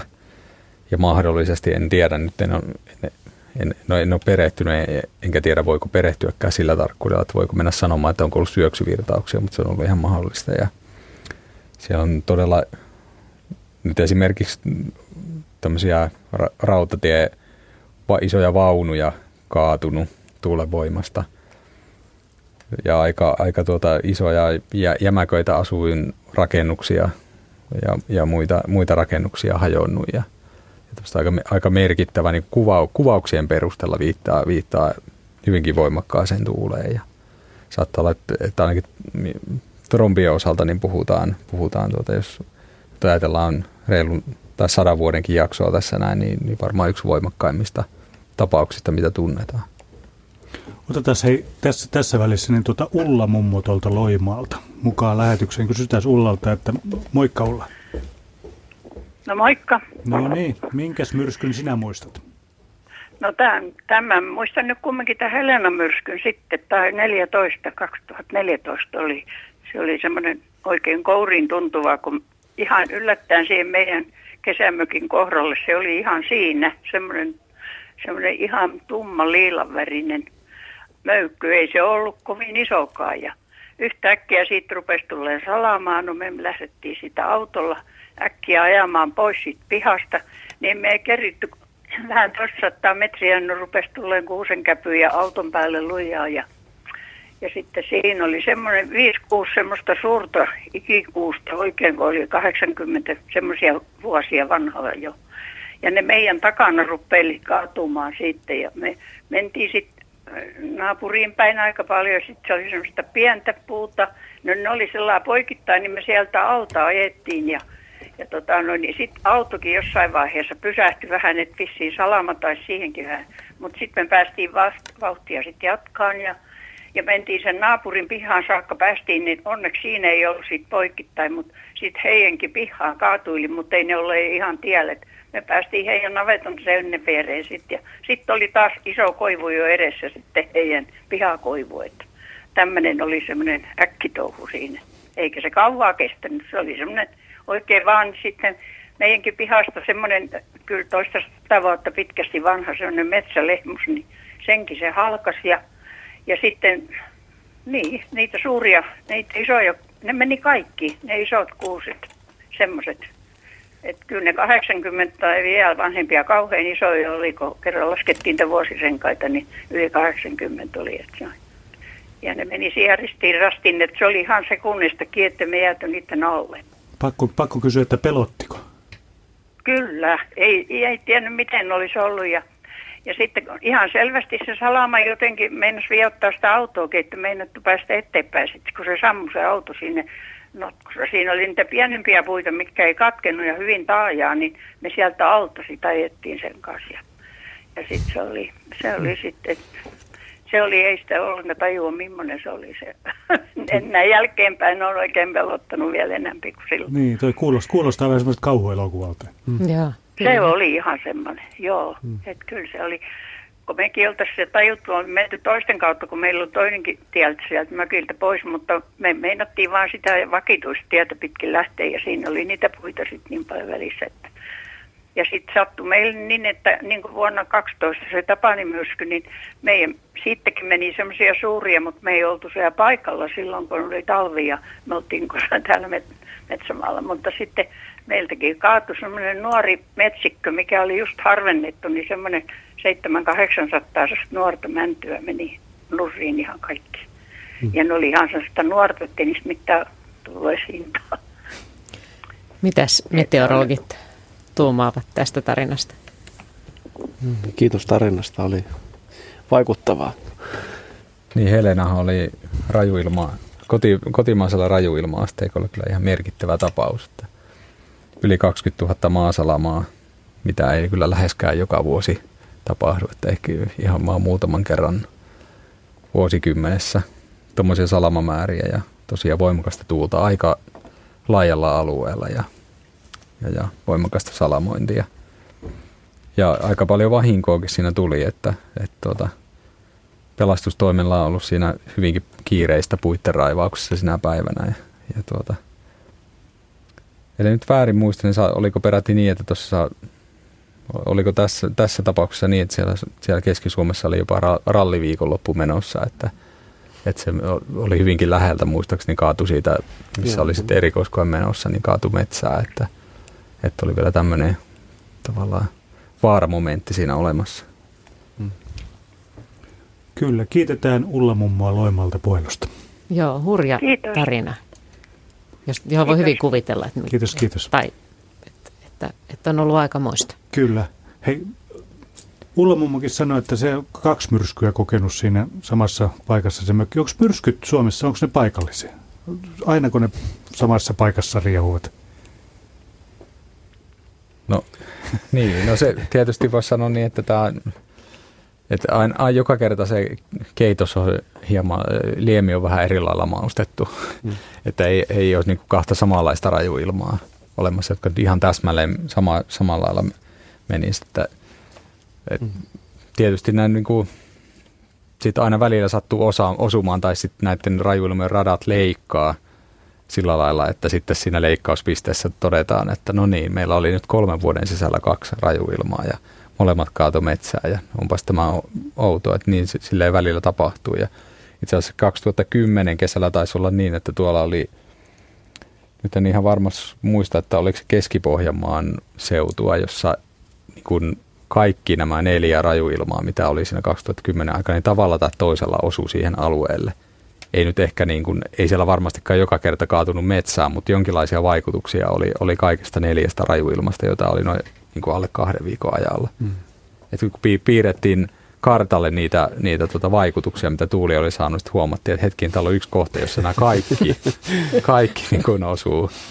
Et nyt tietysti, jos, jos joku sieltä, sieltä seudulta kuuntelee tätä, niin voi sitten ehkä vahvistaa tai kumota, että miltä se nyt sitten heinä-elo elokuun vaihteessa tuossa 2010 tuntui, että oli, oli, oliko se näin. Että, Yhtenä ukkosta. Niin, koko, koko ajan risuja ja puita kaatuu ympäriltä. Joo, meille saa tosiaan soittaa vielä myrskytarinoita ja kysyä myrskyistä. Kyllä, 020317600 on puhelinnumero. Mä vien nyt meidät vuoteen 1982. Tapani kirjoittaa. Olin syksyllä 1982 töissä väliaikaisena mittausapumiehenä Veitsiluoto Oyn metsäosastolla Tervolassa. Myrskyn mentyä ohitse sain perille äh, parille seuraavalle päivälle uuden työtehtävän. Lähdin lennättämään vakinaisia metsäasiantuntijoita arvioimaan jokivarren metsätuhoja. Olin sopivasti edellisen vuoden lopulla saanut yksityismoottorilentäjän lupaa kirjan. Näin lennolla, joita tehtiin lähinnä Keminmaan, Tervolan ja jonkin verran silloisen Rovaniemen maalaiskunnankin alueella, havaittiin melko pian, että myrskyn metsätuhoalue oli aika tarkoin noin 10 kilometriä Kemijoen uoman molemmin puolin. Sitä kauempana metsätuhot loppuivat kokonaan. Kysyisinkin näin meteorologilta, että onko mahdollista, että Kemijoen kaltainen vesireitti vaikuttaa näin selkeästi tähän myrskyn kulkuun vai olikohan kyseessä ihan sattuma? Olisiko myrsky seurannut Kemijokea? Ei, ei, ei kuulosta todennäköiseltä. Tämmönen, tämä Mauri myrsky, mikä tässä nyt todennäköisesti on ehkä kyseessä ollut, niin matalapainen myrsky. Ei se matalapainen myrsky väistele, väistele pinnanmuotoja sen kummemmin edes vuoristoja, vuoristojakaan oikeastaan. Että tietysti sitten tuulen vaikutusten osalta niin paikallisia vaihteluita on. on että esimerkiksi klassinen esimerkki nyt voisi olla vaikka, että järven rannalla voi sitten kaatua, kaatua puita paremmin sitten tuulenpuoleisella rannalla tai, tai sitten jos on metsää, metsää hakattu tuoreeltaan, niin siinä hakkuaukeen reunalla sitten, missä metsä alkaa, niin siinä sitten aiemmin metsän keskellä olleet puut niin kaatuu sitten vähän helpommin reunassa. Että tietysti tuommoisia asioita tulee mieleen, mutta... Tietysti kaikki, kaikki maaston pinnan muodot ja esteet, mitä tuuli kokee, niin tietysti ne aiheuttaa paikallisesti sit, sit niin kuin vaihtelua siihen, että kuinka luja sitten missäkin pisteessä tuulesta tulee. Että, että tietysti tuommoisilla maaston muodoilla niin saattaa olla kyllä vaikutuksia sitten siihen, että paikallisesti tuuli yltyy aika mittaviin lukemiin, mutta – mutta kun ne tämmöiset maaston piirteetkin muuttuu niin hitaasti, niin usein siinä käy sit sillä lailla, että sit se esimerkiksi puusto, joka on, on siinä tuulissa kohdassa, niin se on kyllä tottunut siihen. Mm.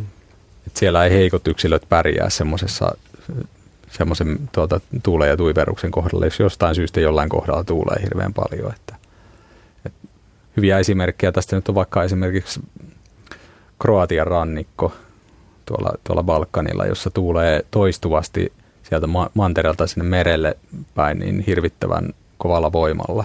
Ja siellä on puita vaikka kuinka paljon. Et se, ne on niin kuin paikallisesti sopeutunut siihen tuuleen. Et ne, jos niitä puita katsoo, että minkä muotoisia ne on, niin niistä näkee sen, että mistä päin yleensä tuulee.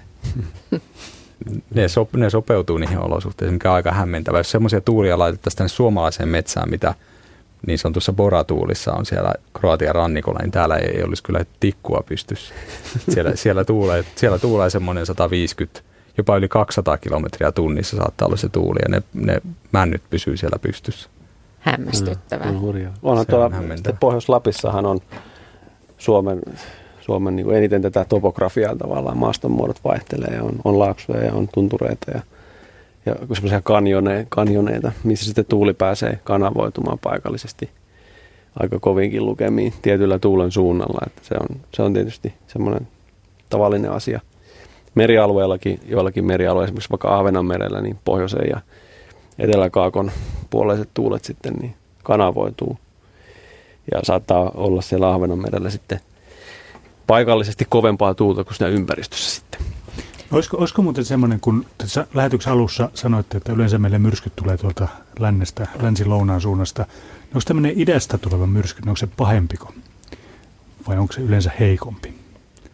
Myrskyjä voi tulla idästäkin ja, ja itä, itätuulella nimenomaan.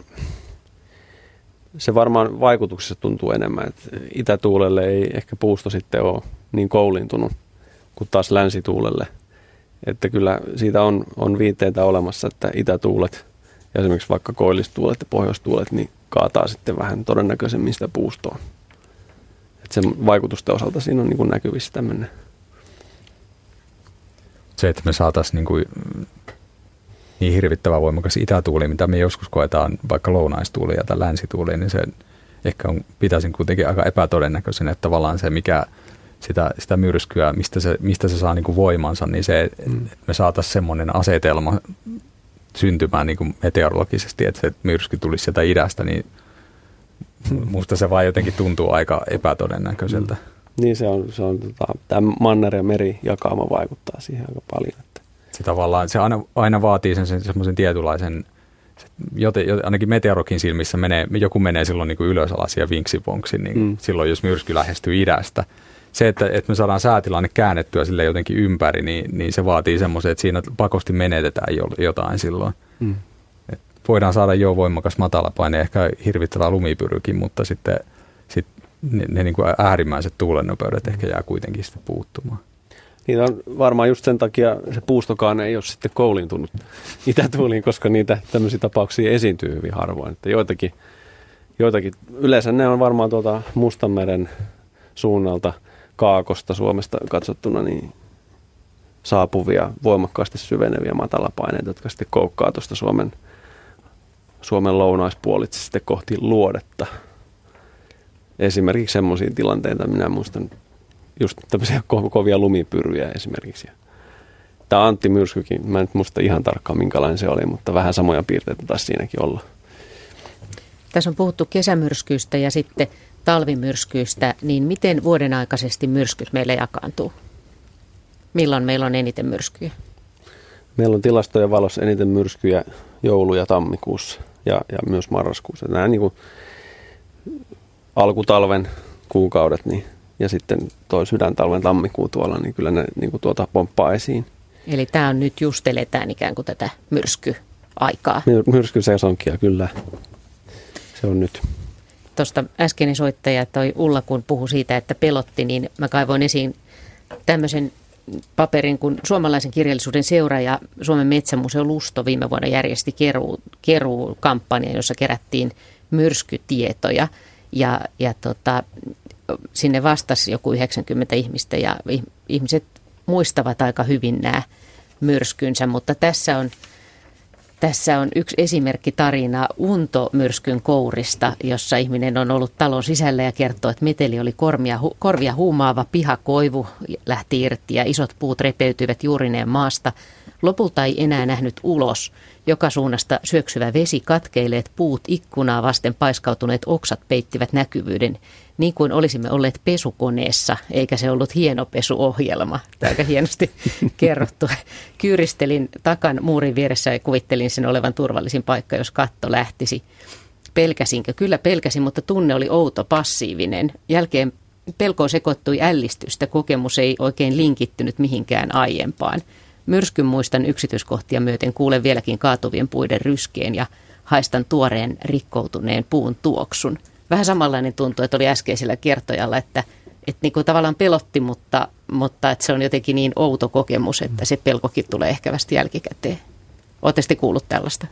Kyllä joo, tuossa enemmän enemmän kuin ihmiset kantaa nykyään näitä älylaitteita taskussa, missä on kameroita ja muuta, niin näitä on viime vuosina sitten saatu tallennettua ihan videollekin. Ja se on todella, todella se näyttää siltä kuin oltaisiin pesukoneessa ja se ei tosiaan ole mikään hieno pesuohjelma, että näkyvyys menee ihan niin kuin olemattomaksi, että – muutamiin metreihin tai muutamiin kymmeniin metreihin ehkä. ehkä ja sitten siellä seassa, seassa sitten lentää kaikenlaista ja puita kaatuu. Että niin tämä, tämä oli just se asia, millä mä niin viittasin tuossa alussa, että, että tilanne, jota ei ole koskaan eläissään kokenut, se oikeasti niin kuin, se on niin, niin, niin outo. että kun vesi tuntuu, että se tulee niin kuin suunnilleen alhaalta ylöspäin, että sitä menee niin kuin vettä niin kuin joka suuntaan, se on semmoinen niin kuin joka suunnasta tuleva vesisuihku melkein, että ja se on, en tiedä, ei sitä oikein vaikea sitä on niin kuin, silleen, tuo oli aika hyvä kuvaus, mutta vaikea, vaikea tavallaan tuoda se tilanne jotenkin semmoiselle ihmiselle tyköä, joka ei ole sitten ollut semmoisessa. Että mm. Ei sitä vaan niin kuin näitä tavallaan meteorologia varoituksia la, laativan henkilön näkökulmasta voi sanoa muuta kuin se, että kunnioittakaa niitä ilmiöitä, että mm. et, et ne voi oikeasti olla aika, aika tuota vaarallisia, vaikka sitä harvoin Suomessa tapahtuukin, niin silti. Täällä on muuten kahdessa sähköpostissa kysytty, että pitääkö tämä vanha turvapaikka ö, tota noin, paikkansa tämä, että jos on ukonilma, niin kannattaa mennä autoon istumaan. Kyllä se pitää paikkansa. Sehän muodostaa tämmöisen Faraday'n tietyllä tavalla. Että se salama lyö autoon, niin se menee sitä metallikuorta pitkin sitten se purkaus etenee. Siellä sisällä periaatteessa pitäisi olla turvallista. Niin kun hän ei ole parkkeerannut sen puun alle, joka, niin, joka niin. sitten kaatuu sen auton päälle. Mutta sitten on vielä tämmöinen toinen, että onko vanhan kansan sanonnalle, tämmöistä on ikinä kuullut, en tiedä oletteko te, mutta itä ei heitä tuulemasta eikä akka huutamasta ennen kuin sataa. Onko tämmöiselle mitään tieteellistä perustaa? Siis itä ei heitä tuulemasta eikä akka huutamasta ennen kuin sataa. Muistan tämän sanonnan mummoni sanomana. Hän totesi näin aina silloin, kun oli voimakas itätuuli. Ja useimmiten sen mukana tulikin vesisade. Vai onko tällä ilmiöllä yhteyttä maantieteelliseen sijainti? Mummo oli Lapissa, eli ei lähelläkään merta, terveisi Heli. Joo, kuulostaa siltä, että se liittyy lähestyvään matalapaineeseen. Että aika usein, kun meillä lähestyy matalapaine vaikka lounaasta, mikä nyt on varmaan semmoinen tyypillisin suunta, niin kyllä se tuuli aika isossa osassa Suomen maata niin on sitten jopa idästä sitten pitkänkin aikaa ennen kuin se sade sieltä saapuu sitten. Otetaan Jouko mukaan lähetykseen Kuopiosta. Tervehdys. Tervehdys Pet- Petri ja Ari Juhani Ponkka ja Paavo Korpela. Reservin sijänmies Jouko Kuopiosta. Hyvää keskiviikkoa. No samaa sulle. Kerropa, kerropa tarina vuodelta 1972. Joo, no sitten on toinen lyhyempi. Se on itsenäisyyspäivä 1972 aina Ka- Kajanin korkeudelle asti oli talaviukkonen ja täällä Kuopiossa, missä minä nykyisinkin vielä asun, niin minä ihmettelin, tuli jala iltalenkki, mikä välähtelee taivaalla. Musta märkää lumisohjo oli maassa muutama sentti. Ja sitten rupesi semmoista kohtalaista ukkosen jyminää kuulumaan. Aha, se onkin ukkone. Ja sitten oli yksi kirkas väl- väläys ja semmoinen pamaus kuulu, niin kanalan poltti Haapanimen lähiössä Kuopiossa. Se oli seuraavan päivän lehdessä. Sytytti palaamaan. Se on harvinaista itsenäispäivänä vuonna 1972. No on, on kyllä varmaan. Mäkään muista on, ikä, ikä, ikä, ikä, musta joulu tuli sitten. Musta joulu vai? Musta joulu 1972 ei lunta ollenkaan. Se meni vuoden 73 puolelle ennen kuin pysyvä talvi tuli. Senkin muista vielä. Tosiaan suoritin tämän säämieskurssin keskussääasemalla Tikkakoskella 73 joulunpyhien jälkeen. Karilan lennostossa olin varusmiespalveluksessa, asepalveluksessa terveisiä vaan Karjalan lennoston reseviläisille, jotka on säämieskurssin käynyt ja kapiaisille. Ja olin briefingissä lennon neuvonnassa Kuopion lentoasemalla, jota ei nykyisin olekaan, niin briefarien apu, näitä metaria, taffeja, liuskona siihen aikaan koneita tuli. Sehän on metar havainto ja TAF-ennuste, että sen verran reservin Seija Paasosen sääkirja omistaja on telkkarissa nähnyt ykkösen aamu sääennustus. Mikä se, onko se toinen tarina oli? Eino myrsky neljä vuotta sitten, 1973, se oli sunnuntai. Mä olin tässä kotona omassa huoneessa.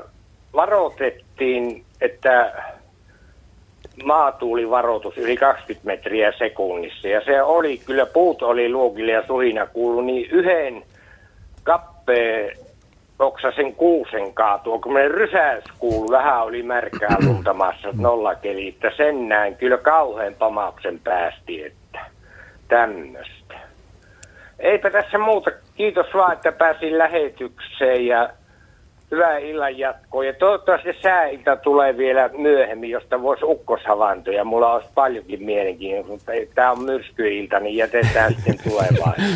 No niin, Kiitoksia, että näin. pääsin lähetykseen. Hyvää jouluodotus ja tutulle terveisiä Kuopioon, jotka media, radiovani ja säämiehen joukon tuntee. No niin. no niin. Kiitos tarinasta. Siellä on monet muutkin näemä palvelleet ennen minua siellä Tikkas, Tikkakoskella. Minäkin olen siellä ollut. Ja tuota, Kiitos tarinoista. Mitäs varusmiehet tekee muuten? Mitäs varusmiehet teke, säävarusmiehet tekevät? ennustivat säätä. Mitäs me tehtiin? Muistankohan mä vielä. Kyllähän me säätä havainnoitiin siellä. Perustettiin sääasemia milloin minnekin. Ja... Kenelle niitä sää ennustit? Lento, lent, lent, lentoliikenteelle, joo. Tehdäänkö, tekeekö armeija muille kuin lentoliikenteelle? Ilmeisesti merivoimilla on varmaan omat. Joo, ja tykistölläkin on käsittääkseni niin. myös. Täytyy myös tietää, mistä tuulee, kun ruvetaan niin, kovilla niin. ampumaan. Kyllä.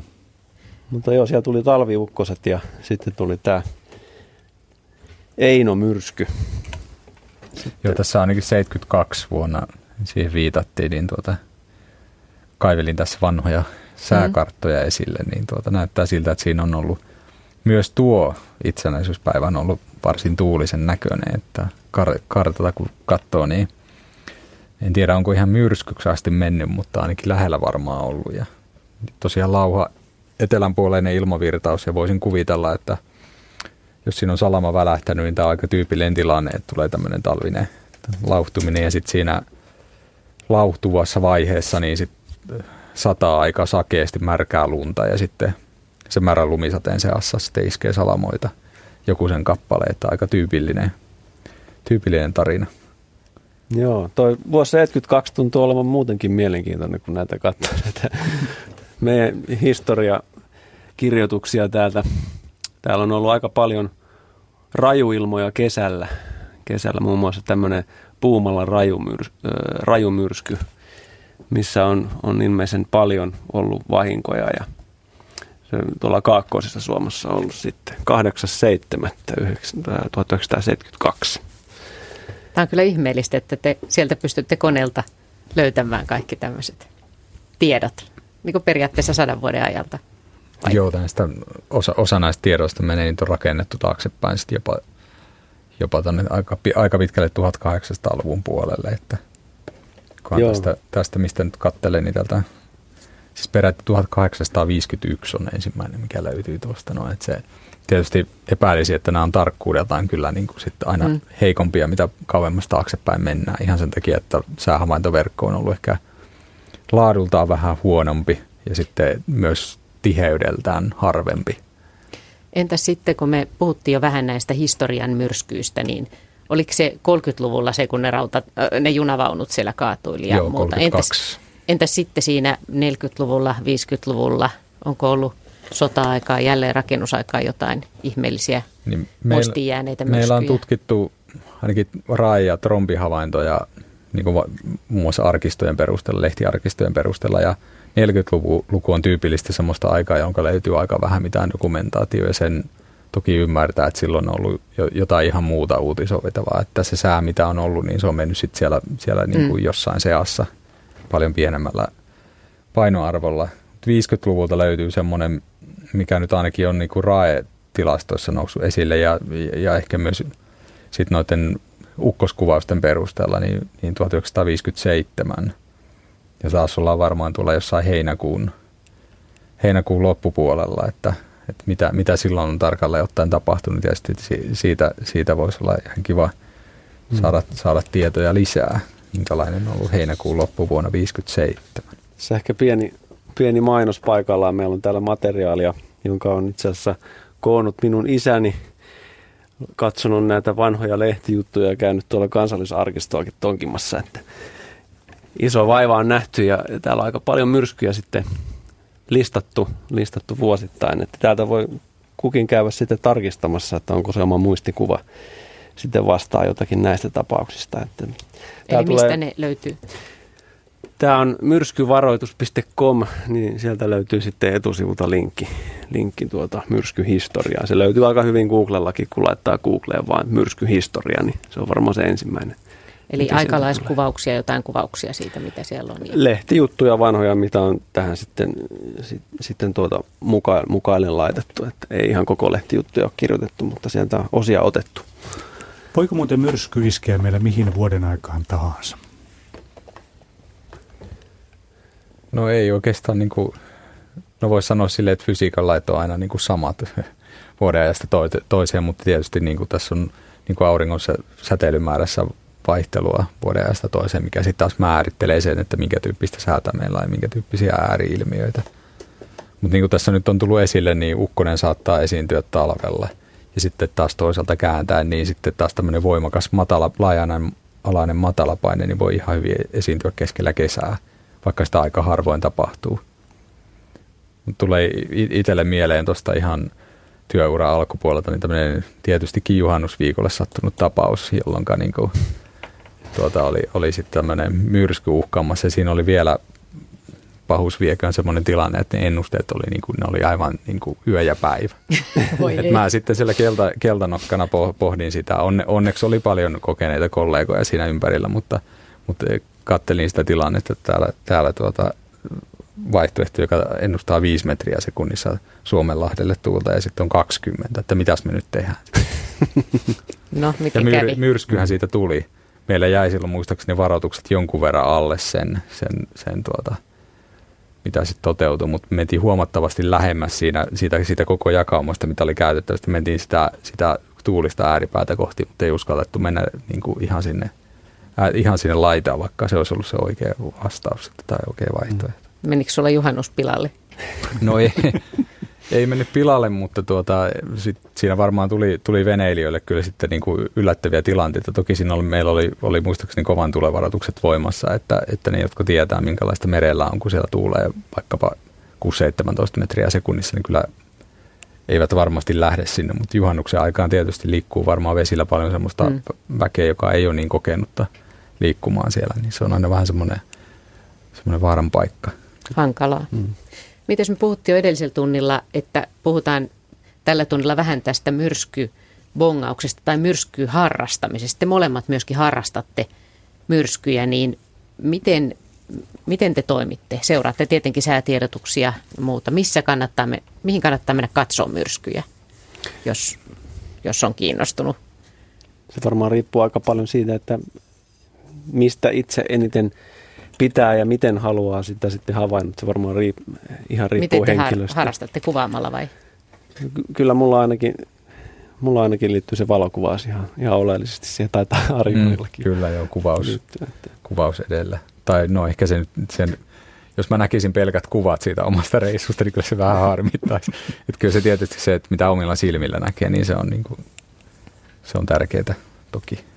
Mutta te pyritte näkemään myrskyn vierestä, mutta ette olemaan sen myrskyn keskellä, vai? No se kuulostaa ihan hyvältä vaihtoehdolta. Sitten niin. sivusta näkee vähän paremmin ja, ja ei kastu, eikä ole vaaran tiellä. Niin se, se tota, ei niin hieno pesuohjelma, niin, niin se ei oikeasti, se, ei se, No tietysti joku ehkä, kyllä niitä on semmoisiakin, jotka haluaa mennä sinne, sinne tuota karkeeseen pesuohjelmaan. Mutta mä haluan nähdä sen pesuohjelman ulkopuolella. Hyvä. Otetaan tota noin, ää, Teemu, tervehdys. No terve vaan. Mistä soittelet? Heinosta päin täältä maaseudulta, eli täältä Imjärveä.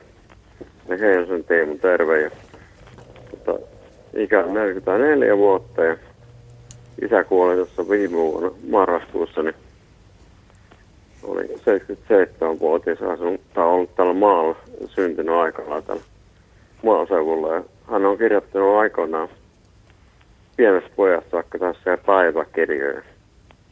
Että löysin, löysin hänen kuoleman jälkeen täältä maapaikalta, missä asun nyt ja paikkaan. Niin, niin, tota, hän on, hän on tota, heillä on tällainen, tai kävelee tällaiselle kyläkoululle – kyläkoululla aikoinaan. Siinä on lähellä ollut tällainen kyläasto ilmoittanut, kun siellä on ollut ukkosmyrkky vuonna 1957 tai maalla.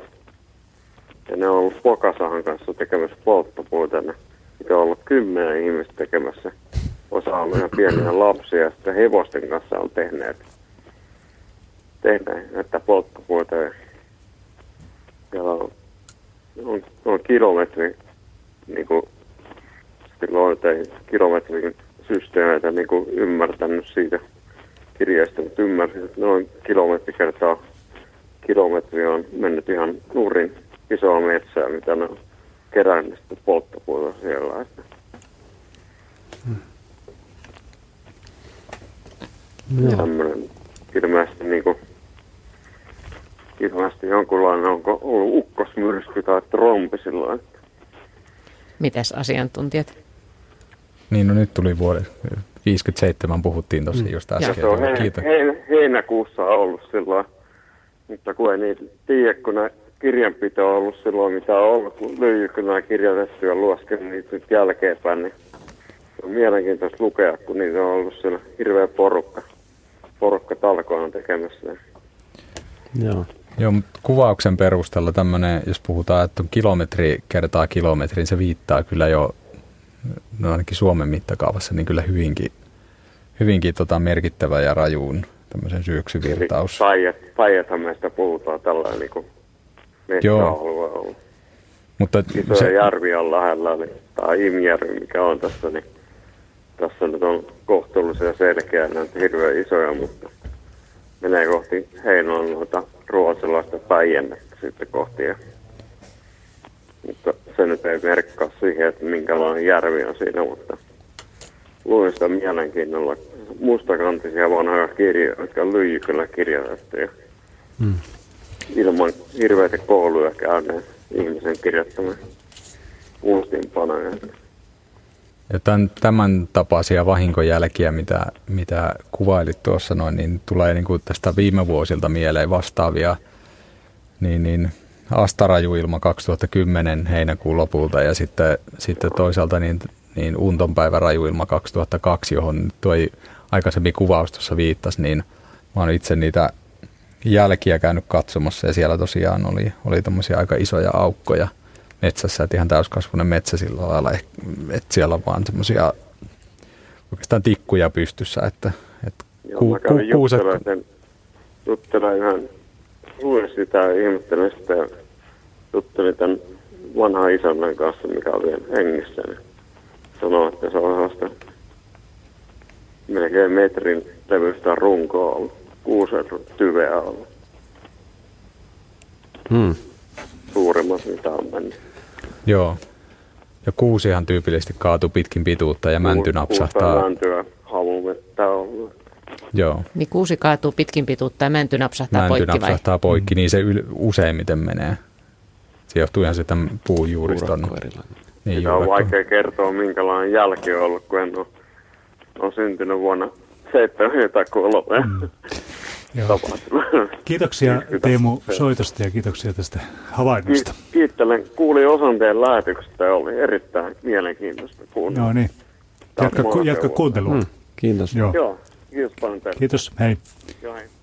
Tässä on vuodelta 1957 sen verran lyhyt ja mielenkiintoinen tekstipätkä, että voisi vaikka lukea, jos vaikka sijoittuisi tuohon samaan ajankohtaan ja samoihin heinäkuun lopun päiviin. Täällä on Imatralla tapahtunut kaikenlaista. Mä aloitan tästä niin tiheää salamointia, pyörämyrskyjä, rae- ja kaatosateita, tulipaloja eri puolella Etelä- ja Keski-Suomea. Ja tämä on siis 27.7.57. Ja sitten Imatralla riehui hirmumyrsky lauantai-iltana kello 18.19 välillä tuhoisin seurauksi. Pahin myrskykeskus oli Vuoksenniskan ja Kaukopään alueella. Myrskyrintama oli 2,5-3 kilometriä leveä ja noin 10 kilometriä pitkä. Se lakaisi liikkumisalueeltaan maahan puuston lisäksi talojen kattoja, aitoja, puhelin- ja voimavirta pylväitä ja niin edelleen. Viljapellot näyttivät maata vasten kammatuilta ja alueen tiet ja kadut tukkeutuivat. Semmoista on tapahtunut vuonna 1957 Imatralla. No voi, muist- voi uskoa, että tuommoiset tapahtumat muistaa sitten loppuikänsä. Kyllä varmasti. Tuossa tuli muuten mainittua nuo päiväkirjat, niin sehän on sääpäiväkirjoja pidetään yhdellä toisella suomalaisella mökillä, että Muista, muista montakin tämmöistä väittelyä, jossa oli tullut, että ei ollut viime vuonna tämmöistä ja katsotaanpas tältä kirjasta. se, on hyvä, se on hyvä tapa kyllä, kyllä merkata ylös. Kyllä. Joo. kyllä joo, miesmuisti on yllättävän lyhyt. Se on tässä ammatinkin puolesta oppinut, oppinut kyllä, että ne tilastot ei sitten valehtele. Oma, oma mieli se joskus tekee ja muisti. Mutta hienoa, nyt päästiin vuoteen 57 näissä muisteluissa, kun me toivottiin tänne vanhoja tarinoita, niin ollaan jo aika pitkällä. Joo, täällä listassa seuraava, seuraava nimen, oikein niin kuin ehkä ensimmäinen, mitä tässä listassa nyt on, niin nimetty myrsky on sitten vuonna 1961. ja se on nimeltä Maire. Maire-myrsky ensimmäinen kahdeksatta. Ja tässäkin on kysymys rajuista ukkosista. En tiedä, Eli Maire onko... on ensimmäinen, joka on saanut nimensä. No tässä lailla. listassa, että sitä ei tiedä sitten, onko, onko sitä ennen nimetty. Voi olla, että jossakin lehdissä on nimettykin. Sitähän me ei voida tietää, mutta ainakin Maire myrskyt on ollut aika merkittävä tuossa 60-luvun alussa sitten.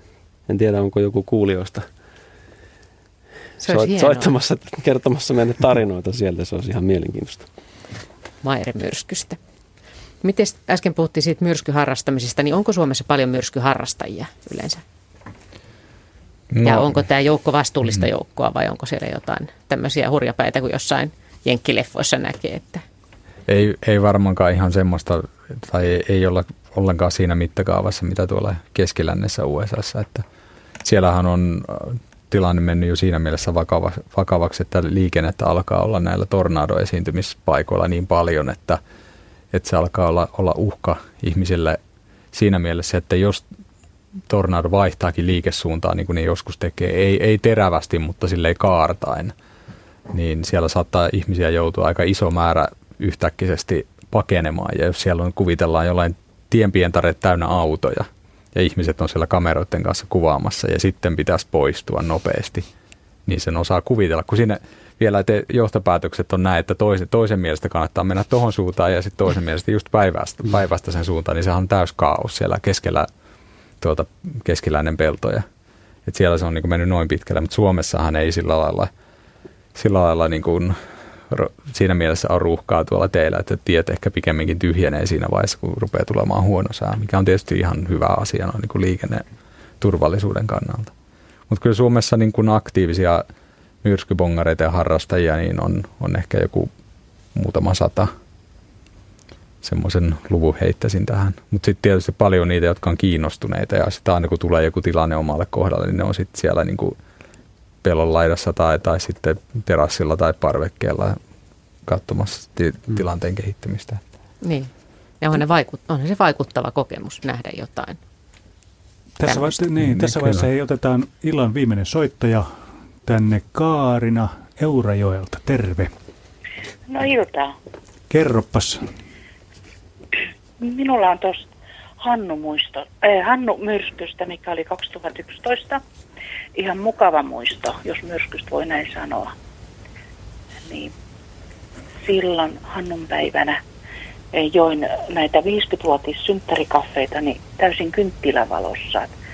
Meiltä meni sähköt silloin illan suussa ja, ja tuo, onneksi kahvit oli keitetty, että ei, ei tullut siitä mitään suurta ongelmaa, mutta toi, osa vieraista sanoikin, että, että joulun aikaa yleensä kynttilävalossa ollaan, mutta harva sammuttaa valoja täysin, että jossain on, on aina joku. Me istuttiin ihan täysin kynttilävalossa ja se oli kyllä mukava hetki. Hmm. Tunnelmallista. Tunnelmallista, todella. Kuinka, kuinka kauan olitte ilman sähköä, muistatko? Ee, tota, se meni viiden aikoissa ja toi, kyllä se koko ilta oli pitkälle. Mutta ei sentään, ei sentään niin kauan, että pakaste rupas sulamaan joo, sitten. Joo. Tapanin päivänä oli sitten jo alkulämmittelyjä, että oli silloin aamu myöllä meni ja aamupäivänä oli pois, mutta tuo, että se tuli välillä, mutta tuo, Joo. Tapanin illa, tai siis päivä ilta meni sitten uudelleen. Se on näkyykö, tuntuuko se myrsky?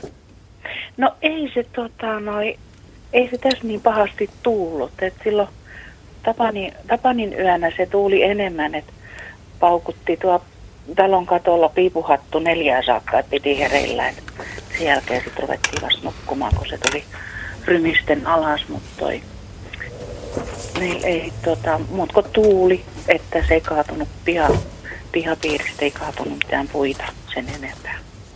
Mm. Et ei kyllä pelottanut, mutta mutta tuo, se jäi mieleen se Hannun päivä. Mm. Ja Hannun mm. myrsky siitä, että muistaa aina, minä vuonna se oli. Mm. Varmaan monella suomalaisella onkin näin, että muistaa just tiettyjä hetkiä ja, ja silloin hyvin muistaa sen, että keiden kanssa oli ja, ja mikä oli se tilanne, kun oli se näin tietty on. myrskypäivä. Joo. Kyllä. Hannuhan oli tämän Tapani myrskyn pikkuveli, voisi Joo, vois, vois se sanoa. oli peräkkäisinä päivinä. Joo. Siellä Tapani myrskyssä taisi sitten olla, olla semmoinen tilanne, että sieltä taisi aika isoltakin määrältä ihmisiä että pakastimet sulaa monta kertaa. Taas Kyllä, joo, poikki joo monta päivää. Länsi-Suomen alueella oli, oli tota, noi seutuja, missä oli sähköt monta päivää pois. Hmm. Taisi olla toista viikkoakin Mm. pahimmilta alueilta. Kiitoksia Kaarina soitosta. Kiitos. Ja hei. Hei hei. Sähköposteja aika monta. Mä luen yhden tästä. Tässä kerrotaan Kaitsu on lähettänyt tämän, tai Kai on lähettänyt tämän. Kertoo tässä, että kyllä myrsky voi tulla suoraan pohjoisestakin. Ei oltu tiedotusvälineiden piirissä Pöyrisjärven pohjoispuolella heinäkuussa 2010 ja pääsimme viettämään ikimuistoisen yön. Sinä yönä ei nukuttu, vaan pidimme kolmen miehen kanssa laavustamme kiinni. Eka kerta elämässä oikeasti pelotti. Aamulla näkyy yllästunturi, laki kaukana horisontissa saaneen lumipeitteen. Että sellaisia, sellainen leppoisa kevä, kesävaellus. Tuuli oli aivan infernaalinen. Kuinka tavallista ovat pohjoismyrskyt kesällä Lapissa, kai vielä tässä kyselee. Kyllä tuommoinen pohjoismyrsky on aina, aina paha. Se pohjoisesta purkautuu tietysti Suomen kylmää ilmaa ja se usein on, tulee sitten kovien puuskien kanssa sitten tuommoisessa tilanteessa. Että kyllähän niitä tapahtuu. Niin siis itse asiassa Pohjois-Lapissa taitaa olla, jos puhutaan niin kuin kaikkien voimakkaammista tuulista, niin sie- siellä taitaa olla aika tyypillinen tuulen suunta, että mennään pohjois- ja luoteen välille. Hmm. Tulee sieltä jäämereltä sitten. Joo, kyllä just näin, että se semmoinen jäämerellä menee, menee voimakas myrskykeskus ja se Suomen puolelle tuleva voimakas tuuli, niin se on nimenomaan sieltä, sieltä pohjoisen suunnalta. Että siinä on, on kyllä niin kuin, sit ero siihen, jos tarkkailla vaikka jotain, vaikka uuttöön tuulijakaumaan myrskytilanteessa näyttää hyvin erilaiselta kuin vaikkapa sitten joku Kevon mittari, joka on siellä Utsioilla Kevon kanjonissa. Mm. Huomattava iso ero. Semmoinen Sitten tulee... Siinä mielessä hyvä, hyvä niin kuin tarkennus tai, Mm. tai huomio sieltä pohjoisesta, pohjoisen olosuhteista. Joo, kyllä. Tuossa tulee kesämyrskystä vielä mieleen, tai kevätmyrskyistä myös, että tämmöiset pohjois, pohjoismyrskyt sen kylmän ilman saapuessa Suomeen, niin se puuskaisuus on joskus varsinkin terävää senkin takia, että aurinko lämmittää tuohon aikaan vuodesta jo maanpintaa. Ja mitä suurempi lämpötilaero sitten maanpinnan läheisen ilman ja vähän korkeammalla olevan ilman välillä on, niin sitä suurempi se puuskaisuuskin sitten usein on. Ja sitten jos siihen liittyy tämmöinen voimakas matalapaine vielä, niin sitä enemmän. Kyllä. Myrskyiltaa vielä muutama, muutama minuutti jäljellä. Miten teidän omat myrskymuistot? Mitä tulisi nyt mieleen semmoisista hienoista myrskyistä, jotka on jäänyt, jäänyt jotka olette saanut kokea tai, tai nähdä sivusta? Ehkä viimeisin matalapaine myrsky, jos, jos minä vaikka niistä puhun, niin oli toi Seija-myrsky. Ja se oli tuossa muutama vuosi, kun se oli 2014 vai löytyyköhän se täältä. 2013, joo. Sen muistan, että silloisessa rivitalossa, kun asuttiin Mäntsälässä, niin jokaisesta asunnon savupiipusta lähti se piipuhattu irti. Ja myöskin kolisteli, kolisteli kovasti koko yön se. Valtavaa räminää piti se katto kyllä. Ja oli, oli kovia puuskia. Mulla oli tuulimittarikin, oma, oma tuulimittari siellä katolla, niin se oli 27 metriä sekunnissa. Ne puuskat siellä katolla. Ja ei ihme, että tuuli, tuuli sitten aiheutti vähän vahinkoakin.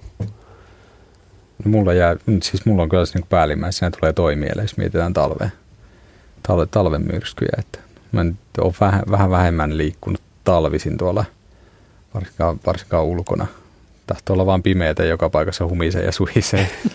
Ja sitten, no siinä on se pukeutumiskysymyskin se, että jos tiedät, että nyt lähdet semmoiselle paikalle, jossa ihan takulla tuulee tosi kovasti ja lämpötila on jotain nollan lähellä, ja jos ajat, ajatuksissa on, että sä oot edes tunnin siellä, niin kyllä pitää laittaa niin kuin untuvaa päälle ja kaikkea näin. Että se aina vaatii se lähteminen vähän enemmän semmoista varustautumista. Mä muistan kanssa tuonne, että mä olin silloin, taisi olla joku, käväsin semmoisella niin moottoritien ylittävällä sillalla. Semmoisen, siinä se ei ollut semmoinen mikä vilkkaasti liikennetty silta, vaan ihan semmoinen, semmoinen pieni silta. Niin tuota, kyllä se melkoinen se tuuli oli just, just tässä Seijan, Seijan päivän tota, tapauksessa. Että Niin, kun te molemmat harrastatte kuvausta, just myrskykuvausta, niin sekään ei ole niin helppoa sitten talvella no ei se kyllä. pimeässä. Joo, muistaakseni en ottanut kameraa mukaan sillä kertaa ollenkaan, mikä on siis ihan niin kuin outoa. mä totesin sen lähtiessä, että, että no en mä saa mistään kuvaa. Että nyt on pilkko pimeätä ja kova tuuli, että mistä mä nyt otan sitten kuvan. Joo, tuo oli varmaan just viimeisin voimakas matalapaine myrsky, minkä mä muistan, mutta sitten kyllä ne parhaat muistot liittyy itsellä ja Veikkaan Tarjuhanillakin näihin, näihin ukkosiin sitten ja kesäajan rajuilmoihin ja niiden valokuvaamiseen ja ihastelemiseen. Salamointi on kaunista etäältä tai läheltä katsottuna. No sekin voisi tähän loppuun kysyä vielä, että kuinka lähellä tuo sata vuotta sitten ollut itsenäisyyspäivän sääni on nyt toteutumassa? Ollaanko, ollaanko samoissa lukemissa? Jaa, mitenköhän nyt on ennusteen laita. Meistä ei taida kumpikaan olla nyt ihan sitä kattonut etukäteen. Että nyt on aina Suuret linjat oli, niin. oli, oli semmoista, että kyllä noita sadealueita tuossa nyt edelleen tässä liikkuu lähipäivinä ja varmaan sitten joulukuun alkupuolellakin, että epävakasta. Mutta myrskyä ei ole näkyvissä? No ei toistaiseksi nyt ole semmoista voimakasta myrskyä ainakaan näkyvissä. Seuraavia mm. myrskyjä kohti. Myrskyilta alkaa olla tässä. Me ollaan aika paljon kuultu näistä lentävistä heinäseipäistä, jäätelötötteröistä. Siellä oli pyöräilijäkin, joka lennähti ojaan ja, ja mitä kaikkea muuta. Vuoteen 57 ainakin päästiin. Paljon mahtu mukaan ja paljon jäi tietenkin vielä puhumattakin.